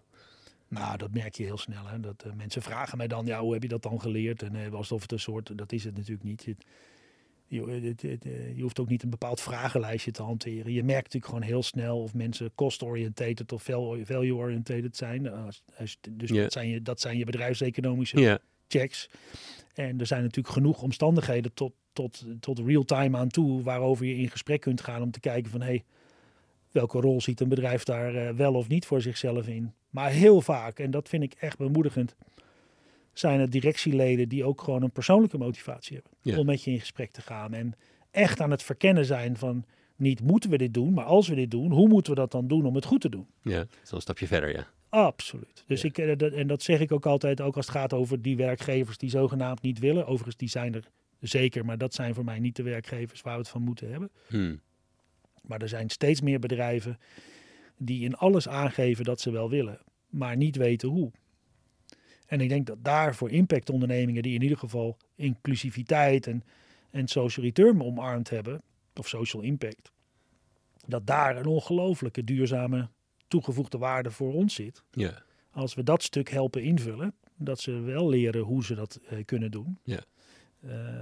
Nou ja, dat is ongeveer wat, waar wij nu zitten qua Colour Kitchen na een jaar of 15. Nee, een jaartje 15. Ja. Ja, maar die 15 jaar moeten ze nog iets meer uitkleden, denk ik. Ja, maar daar was ik al bang. Ja, ja. Eventjes, stapje 1 was dat je erin stapte en dat, volgens mij winst was geen vies woord. Het mocht een bedrijf worden. Dat is in de... Winst is geen vies woord. Het gaat erom hoe je winst aanwendt. Maar dat was niet een norm in de sociaal impactwereld. Toen niet. Nee, toen zaten we... Nou ja, sowieso was er nog geen... Weinig norm. Ja, en ook geen definities, want die vinden we blijkbaar heel belangrijk. Wat maakt jou een sociale onderneming? En dan, voor je het oppast, gaan we dat in regels vertalen. Ik weet welke mensen ik nu op de tenen ga staan. Maar als je kijkt naar wat maakt ons primair ondernemer, is dat wij iets hebben met regels, namelijk niets. Dus denk na, dan kom ik weer terug op dat kader. Concentreer je nou eens op het creëren van een kader. Hè? En laat die vrijheid daarbinnen gebeuren. En durf op intenties en principes bedrijven zich te laten verantwoorden, in plaats van over het naleven van een regeltje of niet. Ja. Want dat staat haaks op wat ondernemers gebracht hebben. Want zonder dat ondernemerschap was er geen beweging op gang gekomen om impact onderdeel te maken van je bedrijfsstrategie. Ja. Sterker nog, je bestaansrecht van je bedrijf. Had je daar intern nog dingen voor mensen ervoor te moeten overtuigen? Dus met de club waarmee je het ging doen? Of met de mensen die er toen waren? Nou, de banken. Nee, er was geen bank die ons hielp. Gewoon niet. Nee, om maar iets te noemen. Hoe start je dan? Maar ook in de bubbel die er toen begon te komen, is het heel lang een onnodige discussie geweest. Alleen, wij hebben wel altijd... ik heb natuurlijk Colour Kitchen in heel veel gremia mag ik vertegenwoordigen. In die tijd legden we het gewoon wat steviger op tafel om even te weten waar we stonden. Hmm. Kijk, er zijn natuurlijk heel veel mensen met impact bezig die dat vanuit idealisme doen. En dat is helemaal goed, hè? En er zijn mensen die het primair vanuit een persoonlijke betrokkenheid doen. Dat heb ik in ieder geval mijn verhaal in mogen vertellen. Maar wel met een zakelijke insteek. Ja. En zakelijk. En het moet samengaan. Het is helemaal geen strijd tussen de twee. Je moet het leren balanceren. En dat laat de Colour Kitchen ook zien. En wij zijn ook bereid om onze lessen en ervaringen daarin te delen. Heel open. Is dat je wel verantwoordelijk bent voor de continuïteit van je bedrijf. Want hoe wil je nou mensen een baangarantie geven met een programma wat ze mogen volgen, als je niet zeker weet of je het volgend jaar er nog bent? Ik bedoel, wat is duurzaamheid? Dat het begint met continuïteit. Dat meen ik oprecht. Nee, letterlijk. Ja. En ja, dat is trouwens een goeie. Dus gaat het erom van, hoe genereer ik reserves om het vol te kunnen houden, om door te innoveren, want de wereld staat niet stil. Ja. En tegelijkertijd om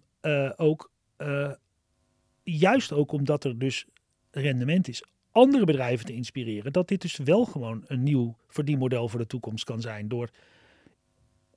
door impact toe te voegen als uitgangspunt van je bedrijf. De wedstrijd die je alleen moet leren spelen, en nou ja, ik snap wat jij bedoelt met van ja, dat is dan wel lef als je met 0 begint, is dat je dus allebei, of ongeacht vanuit welke insteek je begint, je vindt iets waardevols. Hmm. En ik heb collega's hier we zitten nu in Utrecht mogen spreken, die dat heel erg richting het circulaire hebben gebracht. Waar we natuurlijk mee samenwerken. Als het gaat om Bas en met De Kliek bijvoorbeeld. En mensen die dat meer naar duurzaamheid en new energy hebben gebracht. Wij hebben gekozen voor het mens- en maatschappijstuk. Gelijkwaardigheid, gelijkwaardige kansen. Middels gewoon het kunnen verkrijgen van zelfstandig betaald werk. Hmm. Dat vinden wij waardevol. Daar is geen discussie over. Ik weet, je moet je voorstellen dat toen ik uitgenodigd werd om de eerste Colour Kitchen binnen te lopen, toen was het eigenlijk van Bart, kun je een keer komen, want we hebben goud in handen, maar het geld loopt er elke dag uit. Ja. En dat is dus precies achteraf gezien waar het om gaat. Je doet iets heel waardevols, goud, Maar het verdienmodel klopte nog niet van Colour Kitchen 1.0. Dus het geld liep eruit. Nou, dan heb ik nieuws voor je. Dan hou je het niet vol. Hoe waardevol het ook is. Ja. He, want we hadden al de toezegging dat Maxima het tweede restaurant zou komen openen. Nou, als je Maxima voor de opening van je restaurant krijgt, dan hoef je niet te twijfelen of je goud in handen hebt. Nee. Tenminste, dan ben je wel een heel vreemd ondernemer. Als je dan niet durft door te pakken, zeg maar. Maar ja, als je dat doet met een verdienmodel waar het geld dus elke dag feitelijk tekort komt. Ja, dan red je niet tot de opening. Ja. En dat is dus de wedstrijd die we met z'n allen moeten leren spelen. En daar moeten we veel beter samenwerken. En dat zie ik nu wel op gang komen. In ieder geval willen wij daarop aangesproken worden, dat wij onze kennis en ervaring delen. Is dat je dus je impact die je maakt ook tot waarde moet zien te brengen. Het is gewoon van meerwaarde. Ja. Leuk, daar hadden we het net over. Value-based. En zoek dus ook de omgevingen die daarnaar op zoek zijn. En je als eerste in staat stellen om te zeggen van, joh, maar hier hebben wij ook baat bij. Het is niet alleen die catering die ik aan jou betaal, maar jij levert ook gewoon... Nou, neem maar even de woningcorporaties. Jij levert gewoon imagoverbetering voor ons. Bijvoorbeeld, ja. Om maar even iets te noemen wat je tot waarde kunt brengen. Want dat betekent veel minder PR-uitgaves. En nog betere PR-invulling ook. En volgens mij, Formaat is onlangs natuurlijk ingestapt. Dat levert ook gewoon nieuwe mensen op. Formaat is de partner geweest die ons bij de doorstart geholpen heeft. Ja. Inmiddels, en natuurlijk hebben we daar met hun als eerste over gesproken. Maar hebben we doorgepakt en hebben we een exclusief partnership met de Compass Groep. Waar ik vroeger ook nog een paar jaar de horeca voor gedaan heb. Juist om vanuit samenwerking nog veel meer impact te maken. En ons als Colour Kitchen juist dat te laten toevoegen wat er nog niet kan zijn en ook nog niet hoeft te zijn bij zo'n grote corporate. Yeah. Ja, dat maakt ze veel minder kwetsbaar, maar het maakt ze veel sterker in. Joh, maar samen met de Colour Kitchen gaan wij wel die weg naar die inclusieve organisatie toe van minimaal 30%. Hè? Minimaal 30% inclusieve bezetting. Mm. En als je dat dan met een organisatie doet, die alleen al in Nederland tijdens corona, ik weet niet eens hoe ver ze nu alweer zijn, maar toen al ruim 2000 mensen in dienst had. Structureel 270 vacatures had. Yeah. Ja, dat was voor ons de reden om te zeggen van wow, even. Ja, dus om een soort van, je moet een soort kennetje maken met stakeholders die dan, waardoor de waarde steeds voor de volgende in de reeks weer waardevol is. Of de maatschappelijke waarde ook economische waarde kan worden. En ook dat je daardoor een bredere grip op elkaars organisaties hebt. Want wij spraken met dat stuk waarde voor impact hele andere budgetten aan. Natuurlijk gingen we daar de inkoper van de catering niet mee lastigvallen. Want die had alleen maar een budget voor de catering. Ja. Dat is nog steeds zo trouwens. dus je moet in gesprek zien te komen. En meestal ging dat bij ons gewoon via de directies. Maar het gaat natuurlijk over MVO-geld of HR-opleidingsgeld. Ja. Het gaat over marketinggeld zelfs. Ja. Dat zijn hele andere budgetten. Maar het maakt het gesprek gewoon wat breder. Van, ja, maar... dus we leveren naast een cateringmenu ook dat sociale menu. Men mag gewoon kiezen. En we adviseren daar ook in welke fase van ons programma wil men huisvesten. En dat type locatie wat je dan bent. Dus basic locatie, startlocatie, doorstroomlocatie of uitstroomlocatie. Daar kiezen we samen voor. En we tekenen daar samen voor. Ja, precies. En dat zijn geen contracten voor een paar maanden. Dat zijn echt duurzame inspanningen die we met elkaar gaan doen. En ik vind het aan ons als Colour Kitchen om de partijen die zich aan ons verbinden, omdat wij die meenemen in de lijst van bedrijven die echt werk maken van werk, zeg maar. Ja. Maar die zich dus wel laten helpen. Ja. Hey, ik las het volgens mij dat je echt bij die start nog een moment van heilig moeten ervaarde. Kun je dat beschrijven? Want je moest en zal dit gaan klaren of zo. En hoe was dat? Toen we met de Colour Kitchen begonnen. Ja. Ja, ik zei het, maar ik geloof dat ik het net gezegd heb.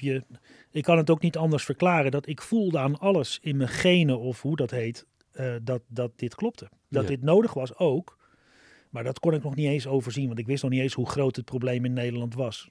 Ja. 1,3 miljoen mensen.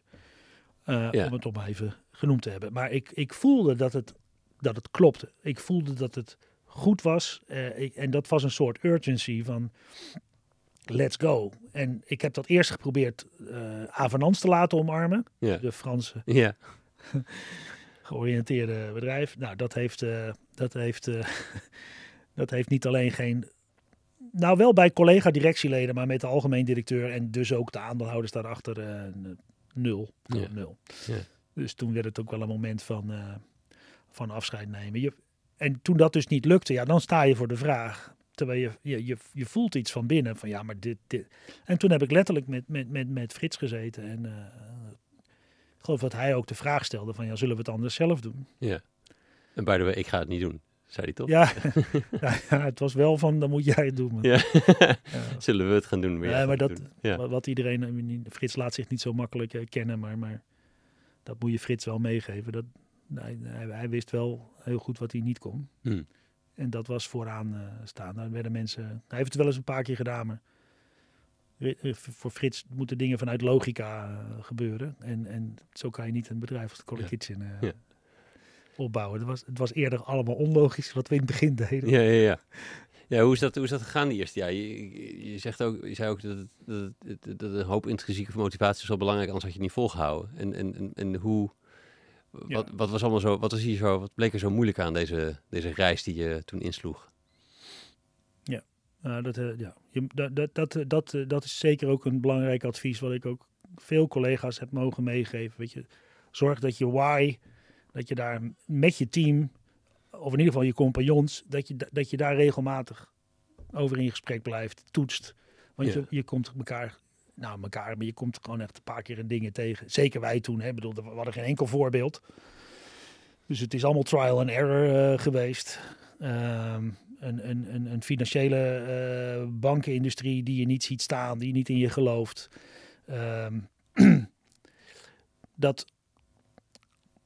Die intrinsieke motivatie, die wordt gewoon getest, laat ik het zo zeggen. En dat maakt ook of je weet of die sterk genoeg is. Maar als je daar doorheen komt, dan heb je ook iets in je waar je anderen echt mee kunt inspireren. En tot samenwerking of wat dan ook kunt brengen. Daar ben ik heilig van overtuigd. Ja. Dus ja, wat zijn wij tegengekomen? Letterlijk alles. Tot op, weet je, dat je ineens met een gemeente, omdat je een formulier niet goed hebt ingevuld, ineens geen deelnemers kreeg. Want het proces is natuurlijk heel belangrijk in Nederland. Ja, of een van de eerste managers die al na 2 maanden, want we moesten altijd opstarten, voordat er deelnemers waren, al bijna in tranen was van ik ben hier gekomen voor die deelnemers en ze zijn er maar niet en ik loop hier alleen maar koffie of broodjes te serveren. En dan word je ook geconfronteerd met wat dus de echte intrinsieke motivatie van je collega's is. En dat blijkt ons dus te binden. En daar moet je dus rekening mee houden. En dat herken ik dus bijvoorbeeld. Ik was laatst vorige week bij collega's van een hele andere bedrijfstak, maar ook gewoon sociale onderneming. En ook van het eerste uur. En die hebben op dit moment een outlet waar ze bijna geen deelnemers hebben. En ze zien hun mensen daar, hun professionals. Ja. Zien ze daar onderdoor gaan. Ja, dat herken ik heel erg. Ja. Dus het is een wapen, het is een kracht, intrinsieke motivatie, maar het maakt je dus ook heel afhankelijk. Want dan moet er dus wel zichtbaar met die missie en die intrinsieke motivatie gewerkt kunnen worden. Anders werkt het heel snel tegen je. Ja. Ja. Dat houdt je dus ook scherp. Ja, ik wou zeggen, dat is een hele sterke kanarie in de... Ja. Nee, maar mensen zeiden altijd van, ja, maar hoe heb je dan ook dat over dat nog niet verkopen? Wanneer weet je nou en hoe weet je nou of een bedrijf die veilige gewilde omgeving gaat zijn voor je deelnemers? Ja. Maar ja, door goed in gesprek te blijven met je organisatie, ook met je deelnemers, kom je er heel snel achter dat zij dat binnen 2 minuten al weten. Mm. Als ik iets geleerd heb over, naast dat ik vooroordelen heb, maar over, is dat we de sociale intelligentie, juist van ongekend talent, mensen met een afstand tot de naam is moeilijk. Ja. Overigens, het is de markt die een afstand heeft tot de mens. Dan hebben we dat ook maar vast gehad. Mooi. De sociale intelligentie wordt structureel onderschat. Als jij niet elke week weet waar je komt te slapen of kunt slapen. Als jij uit een beschadigd gezin komt, waar of überhaupt zonder gezin bent opgegroeid, dan leer je heel snel inschatten voordat je je tas ergens neerzet en of die persoon te vertrouwen is. En dan maak je nog fouten. Maar denken we dan niet met elkaar dat als die mensen op een gesprek komen met een werkmatcher of een cliënt, manager of hoe we het ook vanuit het systeem noemen, dat die eerst op zoeklijst zijn van ben jij echt of ga je weer vinkjes zetten? Ja. Ik weet niet waarom ik afdwaalde, maar... Nee, intrinsieke motivatie en echtheid zit heel dicht bij elkaar. Yeah. Het maakt je sterk, maar het kan je ook zwak maken als dat niet in... En, nou ja, dus hoe in het nee verkopen ben ik nog wel benieuwd. Hoe zorg je... Nog niet. Nog niet verkopen. Nog niet. Nog niet. Ja, ik heb het nog niet helemaal in de vingers. Ik ook niet. Ik ben net aan het leren. Ja, precies. In het boek staat er nee. In het nog niet verkopen. Want je hebt ook de drive om wel het willen uitbreiden. Meer mensen te kunnen helpen. Dat doen we ook. Ja, maar in het nog niet klinkt is ook heel verleidelijk om dan te zeggen... laten we maar toch wel. Want dan heb je een nieuwe locatie. Dan heb je... Ja, maar kijk, het nog niet wordt altijd onderbouwd. Ook het nog niet wordt onderbouwd. En of dat nou voor een deelnemer is of voor een commercieel voorstel... waarom we zeggen maar nog niet. Ja. Maar meestal los je dat op met een uitgestelde planning. Ja. Ja, dat is maar dat... Ja, daar ben ik... Dat is maar even... Ja, dat mag. Maar je wilt toch ook sneller? Dus dat is ja, maar alleen als het klopt. Want het gaat niet werken. Wij werken in ketens en die locaties zijn op elkaar aangesloten. Dus die moeten blind kunnen gaan op het feit dat als de persoon... naar mij toe komt, voor mijn fase, dan hebben ze aantoonbaar een aantal stappen daarvoor doorlopen. Ja, en die stappen gaat men pas doorlopen als men zich veilig en gewild voelt en gezien voelt. Ja, en als het daar niet kan, dan moet je dat niet in de keten zetten. Correct. Ja. Dus dat is mijn taak, dat ik gewoon erop moet helpen toezien dat wat we aansluiten klopt. Ja. En dat hoeft nou juist niet in het volgen van... daar zit juist heel veel diversiteit, maar niet op intrinsieke motivatie. Kan gewoon niet. Nee. Ik zie de tijd vliegen, helaas. Ik ben even benieuwd van het. Even denken. Er kwam een moment aan dat jij realiseerde dat het te veel op winkel passen werd dan winkel uitbouwen, bouwen, waarschijnlijk iets met bouwen. Waar begon je dat aan te zien en hoe ben je gesprekken gaan aanknopen om hier het over te gaan hebben? Nou, dat is niet de leukste periode geweest.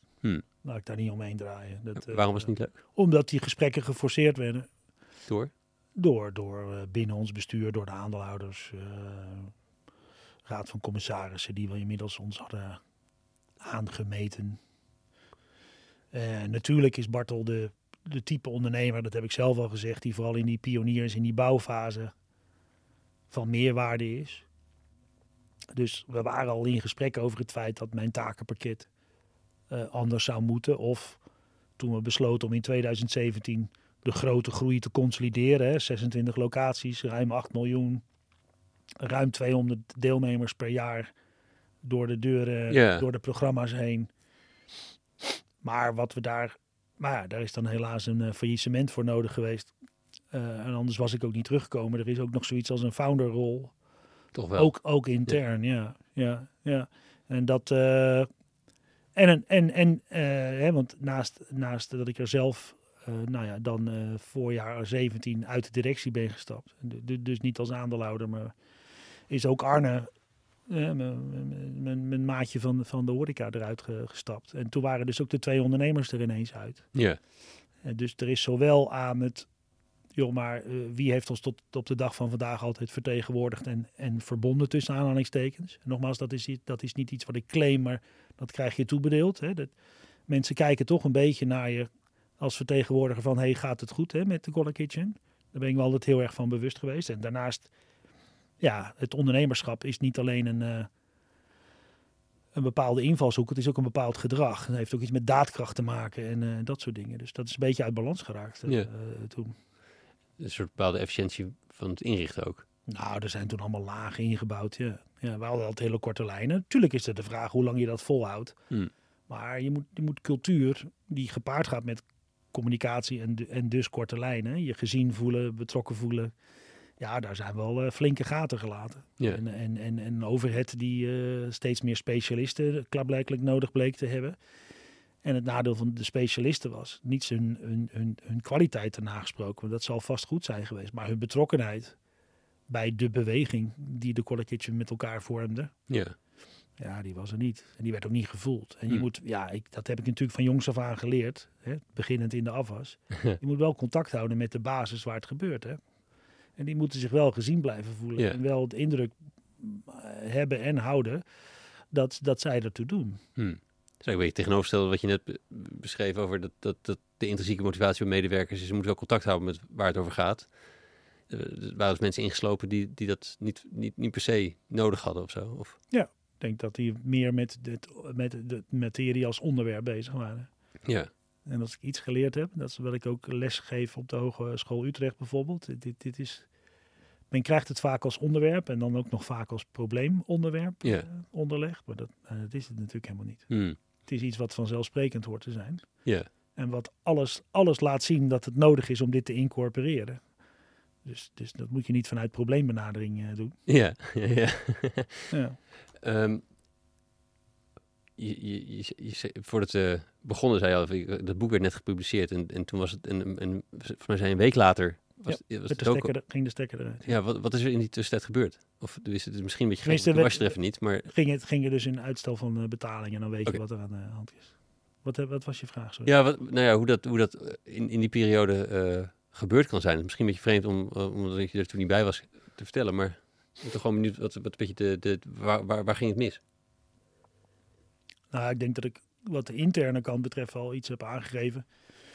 Weet je, maar dat geldt ook voor mijn compagnon. Weet je, we hebben helemaal geen zin om met vingers te wijzen. Nee. Wat er gebeurd is er gebeurd. We zijn trots dat we het hebben kunnen redden en hebben kunnen doorstarten en hebben mogen doorstarten. Daar zijn we onze partners dankbaar voor. En dat maakt ons extra gemotiveerd om te laten zien dat de Colour Kitchen niet alleen nodig is, maar ook continu zich blijft ontwikkelen om zich aan te passen aan wat er nu nodig is. Ja. Dan kom ik even op de paar redenen lessen die je kunt leren van het faillissement. Er is ook een onderzoek naar gedaan aan de Universiteit Utrecht. Dus dat maakt het ook iets objectiever, neutraler om over te praten. Maar in dat onderzoek, wat ze nog gaan presenteren, dat was wel onze eis, dat ze het echt gingen gebruiken is onder andere dat de Colour Kitchen te lang alles zelf is blijven doen. En dat is ook echt een tip naar collega's. Denk om de zoveel tijd regulier na, blijf ik alles zelf doen? Lees middelactiviteit, catering en doelactiviteit opleiden. Of ga ik dat in samenwerking met doen? Ja. De keuze die wij gemaakt hebben is denk ik helder. De reden waarom we dat gedaan hebben is omdat wij het in ieder geval te lang zelf zijn gaan doen. We zijn ook te lang vast blijven houden aan ons succesmodel. Aantoonbaar. We zijn te laat. Gebrek aan daadkracht. Prachtige plannen. Niet op tijd doorgevoerd.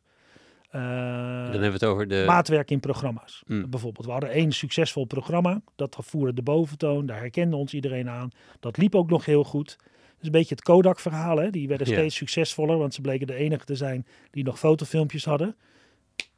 En op het moment dat de digitale camera doorbrak... Moorslow. Ja. Het jaar daarna, ze gingen failliet in het jaar na hun beste jaar ooit. Ja. Dus daar heb ik veel van geleerd, van dat soort dingen. En dat risico zit dus ook in een sociale onderneming, dat je te lang denkt dat wat jij aan het doen bent de enige manier is. Dat is denk ik wel eerlijk om dat te zeggen. Ik heb gezegd, de balans door de ondernemers eruit te halen was eruit. Het aandachtsbeleid gekoppeld tot aan de founder aan toe, interne betrokken. Ik denk dat intern echt geïmplodeerd is wat dat betreft. Dat mensen passief werden in plaats van proactief. Geen kansen meer grepen, maar angstig werden.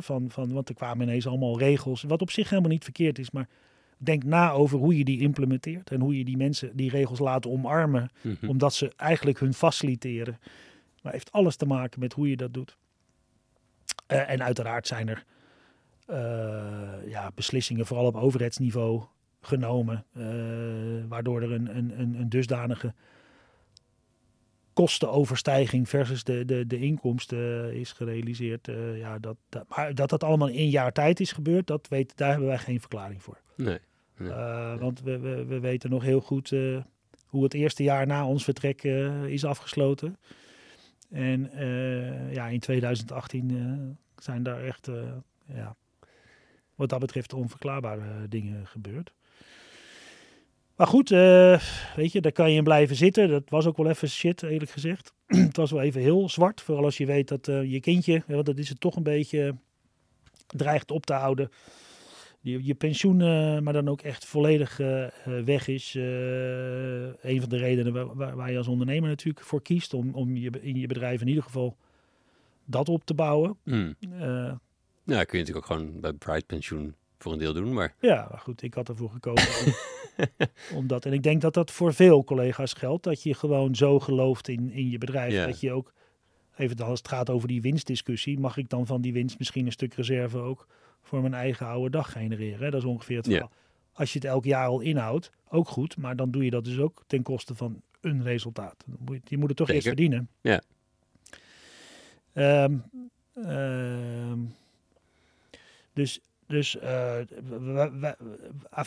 hebben ons daar uit weten te trekken. We zijn gebeld geworden en ik ging met opdrachtgevers in gesprek. En toen zij aangaven, joh, maar wat betekent dit voor onze deelnemers? Ze maakten zich niet druk over hun catering, over hun broodje kaas. Ja.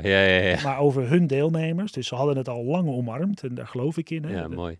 We gaan van het zichtbaar maken naar omarmbaar maken. Dat is wat we doen als Colour Kitchen. Ja, toen hebben we een doorstart gedaan, waardoor we van omarmbaar zelfs naar opvolgbaar zijn gegaan door dat Academy-model en dat samenwerken met centraal te stellen, waarbij we de eigen locaties nodig blijven hebben, want je moet het laten zien, je moet het ook ergens laten aarden, maar je hebt ook huiskamers nodig, hè, waar we het zelf doen, waar we kunnen trainen en daar trainen we dus collega's van Compass bijvoorbeeld en dergelijke. Maar waar we ook inmiddels met bedrijven uit andere bedrijfstakken in gesprek zijn over wat betekent een toevoeging van de Colour Kitchen Academy, dus gewoon onze methodiek en onze systematiek in mijn branche. Ja. En hoe doen we dat dan? Waarbij wij echt niet, en dat moeten we ook niet willen denken, de Colour Cleaning of zo, hè, voor de schoonmaak gaan opzetten of zo. Die fout gaan we echt niet maken. Wij zijn de Colour Kitchen, wij hebben het ontwikkeld in de wereld van eten, drinken en gastvrijheid. Ja. Maar het is absoluut opvolgbaar naar de werelden en de branches die naast ons liggen. Ja. En ik daag ook wel iedereen uit. Nou, dat moeten we eigenlijk niet doen, want dan gaan we naar problemen op zoek waarom het in zijn of haar branche niet kan. Ja. Maar gewoon als gedachte-experiment is het natuurlijk een goeie. Ja, leg maar eens uit waarom het niet kan. Ja, maar dat is ook precies hoe ik de eerste Rabobank heb gekregen. Dat de directeur opstond in zijn tenderbordteam van jongens, leuk al die scorenlijsten, maar we hebben er nog 2. Dit is onze missie als Rabobank. Dat had iets met midden in de samenleving te maken, ik weet niet, hè? En die hield dat op en die zegt, ik heb even de missies van onze conculega en de Colour Kitchen erbij gepakt. Kan iemand mij vertellen waarom wij geen zaken moeten doen met de Colour Kitchen? Ja. Mooi. Ja, ook weer zo'n baas. Ook weer zo'n baas, ook weer zo'n omdraaier. En die heb ik op alle samenwerkingslocaties van de Colour Kitchen heb ik die mogen ontmoeten. As we speak, tot op de dag van vandaag. Dat zijn mensen die het omarmen. Ik heb nog een paar vragen. 3. Voor je. Het ene is, wat is nou de motivatie om dan terug te gaan? Is dat een ander soort motivatie dan waarmee je startte? Om terug te komen? Kan je die anders karakteriseren?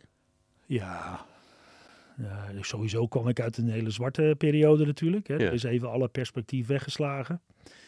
Er was een soort veenbrandje. Ja. Die ging gewoon niet uit. En door contacten met mensen van binnen en van buiten de organisatie wordt dat aangewakkerd.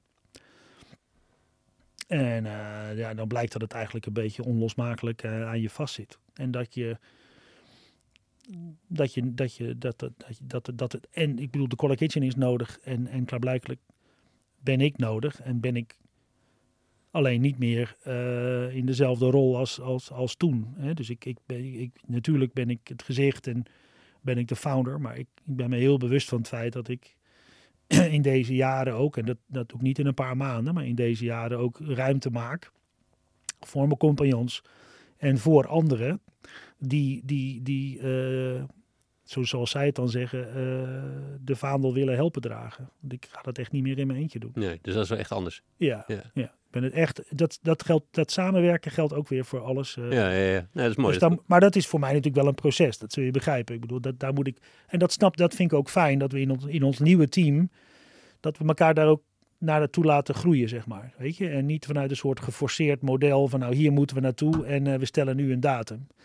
Dat hoeft helemaal niet. Nee. Dat is helemaal niet nodig. Maar wel een soort van waar je achter kwam hoe onmisbaar het bleek, nu te kijken of je het misbaar kan maken op een termijn. Ja. Ik weet nog dat we de eerste personeelsbijeenkomst hadden toen we de doorstart voor elkaar hadden. En we dus het gros van de mensen behoud van werk alleen al konden bieden. Niet allemaal op Colour Kitchen locaties, maar anders bij Formaat toen. Ja. dat ik het woord kreeg nadat Rick, de CEO van Formaat, ze welkom had geheten. Nou, de emoties van bijna ruim 100 collega's. Mm. Van het elkaar wederzien. Hè. Ze hadden me 2 jaar niet gezien. Yeah. Het vertrouwen wat je krijgt. Dat mensen je gewoon aanschieten van Bart, toen we hoorden dat jij terugkwam, was het goed. Mm. Dan spreek je mij. En daar begon ons gesprek geloof ik mee. Dan ontzettend op mijn verantwoordelijkheidsgevoel aan. Ja, bastards. Ja, en daar ben ik dus mee aan het dealen. In de zin van dat ik tegelijkertijd wel ruimte moet laten. En daar niet bovenop moet zitten.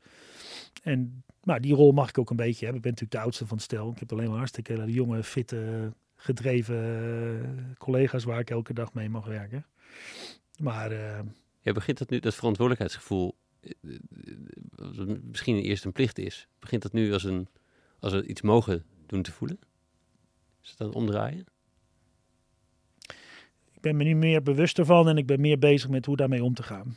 En dat probeer ik met de anderen te delen, zeg maar. En...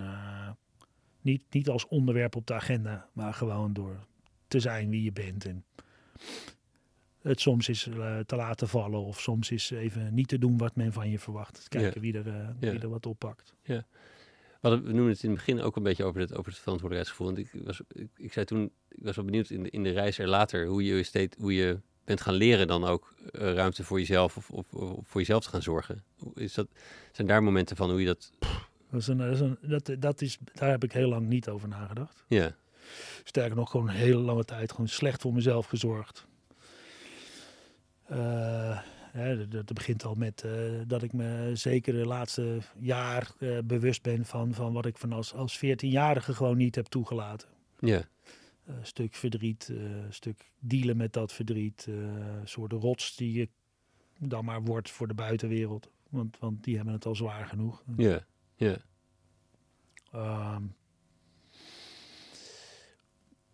Ik denk dat ik... ik denk eigenlijk wel dat ik heel blij ben dat ik gewoon van nature iemand ben. Zoals Arnold laatst tegen me zei, joh, jij bent een deler. En ik kijk eerst naar de ander en dan naar mezelf. En daar komt alles in terug van hoe ik ben opgevoed, wat ik heb mogen leren. Vanaf jongs af aan, ook door soms hele traumatische ervaringen. Kijk, voor mij... Ik hanteer hem niet meer, maar ik beschrijf dat elders in mijn boek of in een interview. Ik ben ooit enorm geraakt door die uitspraak van Nelson Mandela. Dat uiteindelijk je leven wordt bepaald door ik citeer hem niet helemaal correct hoor, maar dat je de kwaliteit van je leven wordt bepaald door wat je hebt betekend in het leven van een ander. Mm-hmm. En ja, daar ben ik door de Colour Kitchen zo verschrikkelijk van doordrongen geraakt. En ik ben zo blij dat ik bij dit bedrijf betrokken ben. En daar gewoon in de wetenschap dat we dat elke dag, met alle tegenslagen die we ook hebben. En niet bij iedereen even succesvol elke dag, maar dat we dat gewoon doen. En dat we daar gewoon met een steeds groter aantal mensen vanuit een overtuiging en een intrinsieke motivatie doen, waar we weer anderen mee dat stapje kunnen laten zetten. Ja. Dat is gewoon heel mooi. En het deel... We hadden het over winstdeling, maar het gaat hier eigenlijk. Het gaat ook een beetje ook. De ruimte voor jezelf is ook een soort winstdeling hier. En niet alleen wat je betekent voor een ander, maar mag er ook iets betekenen voor jou. Los van de lol en de voldoening die het geeft. Maar de ruimte voor jezelf. Ja. Ja, dat zat natuurlijk al deel in je vorige vraag, excuus. Maar ik ben me daar. Dat moet hier goed in balans zijn. En, ik heb veel gevraagd ook van het gezin met de Colour Kitchen. Daar voel ik me dus ook wel weer heel verantwoordelijk voor. Maar ze zien ook, en dat zij zijn de eerste die me dit eigen hebben gemaakt. Dat ze gewoon, hebben er zo dicht op gezeten. En nog steeds dat zij ook mij geleerd hebben wat ze gewoon zien, wat het met mij doet. Gewoon als mens. Mm. De Colour Kitchen is prachtig. En we maken echt het verschil, zeg maar. Maar er is ook gewoon ruimte nodig om afstand te nemen soms. En even te mijmeren over, wat betekent dit voor mij? En waar wil ik zelf naartoe? Yeah. Als ik er al over begin, dan denken sommigen van mijn directieteam dat die met zijn pensioen bezig is. Ik bedoel, ik ben straks 59, daar ben ik echt nog niet mee bezig. En voorlopig zal ik mijn hele werkzame leven nog moeten doorwerken om mijn pensioen te herstellen. Tenminste, daar ben ik wel op ingesteld. Maar het is ruimte geven. Het is ruimte geven aan anderen. En dan kan je ook ruimte voor jezelf nemen. Mm. En dus dat is ongeveer waar we staan. Ik ben benieuwd hoe het gaat lopen. Ik ook. Ja, maar het voelt goed. Ja, dat is fijn. Het is een mooi einde eigenlijk al. Ik stel een vraag altijd, wat inspireert jou? Je hebt natuurlijk heel veel, aan elke gast vraag ik, wat is iets wat hem of haar inspireert? Wat je eigenlijk een andere ondernemer zou aanraden misschien zelfs om ook tot zich te nemen. Dan wel boeken, muziek of een ervaring of een instelling of een manier van kijken. Wat is dat voor jou? Nou ja, ik vertelde niet iets over Nelson Mandela. Die heeft al een paar uitspraken gedaan. En deze lag wel heel dicht voor mij op The Colour Kitchen. Mm. Ik heb de sticker niet meer op mijn auto zitten, zeg maar. De bumpersticker? Of... ja. Ja, maar het ontwikkelt zich natuurlijk ook met de tijd. Waardoor je je laat inspireren. En er gebeuren gewoon steeds mooiere dingen. Gelukkig ook vaak steeds mooiere dingen die je raken. En waar je weer wat mee kunt. Ik heb niet direct een product of een film of wat dan ook, eerlijk gezegd, die ik nu zo zou kunnen noemen. Maar weet je, scan het internet en... er komt wat moois. Ja, toch? Ja. Mag je dan gewoon bedanken. Bedanken dat je... Fijn om hier te zijn. Dank. Geen probleem. Dank dat je hier wilde zijn. Dank voor je manier voor hoe je erin bent gestaan, dat je een pad heb gebaand voor velen. En dan hopelijk dat het inderdaad het systeem de goede kant op knakt, zeg maar. Met elkaar lukt dat wel. Ja. Met elkaar lukt dat. Dankjewel, Bartel. Graag gedaan, Tijmen. Ja, dat was hem alweer. Heel erg leuk dat je helemaal tot het eind hebt geluisterd. Dankjewel. Abonneer je op de podcast om zeker te weten dat de volgende aflevering jou ook vindt. Wil je niet wachten, maar weet je niet welke aflevering je moet kiezen? Op de website vind je verzamelingen afleveringen rond verschillende thema's van het ondernemerschap. Zoals co-founderschap, visionairs die het systeem veranderen en het uitvinden van welke vorm van een bedrijf bij jou past. Deze vind je naast uitgebreide show notes met alle lessen en links van alle afleveringen op www.studiogeorge.nl/podcast. En ik probeer in mijn interviews met mijn gasten de belangrijkste inzichten te ontdekken van hun reis als ondernemer. De kern van hun lessen kun je wekelijks tot je nemen door je in te schrijven voor mijn nieuwsbrief Shots of Strategy. Elke vrijdag deel ik daar of de 3 belangrijkste inzichten van het gesprek, of een oefening, een tool of een deep dive in een leiderschapsthema van ondernemers. Schrijf je in op www.studiogeorge.nl/shotsofstrategy, allemaal aan elkaar. Als laatste, wil je groeien in je ondernemerschap? Ik help je graag om heel helder te krijgen wat je visie en waarden zijn en om daar een bedrijf bij te ontwikkelen dat slim werkt, bij jou past en het impact maakt. Een mix tussen coaching en advies. Een mix tussen business skills en persoonlijk leiderschap. Kijk op www.studiogeorge.nl/coaching voor de opties. Heb een goede dag en tot de volgende.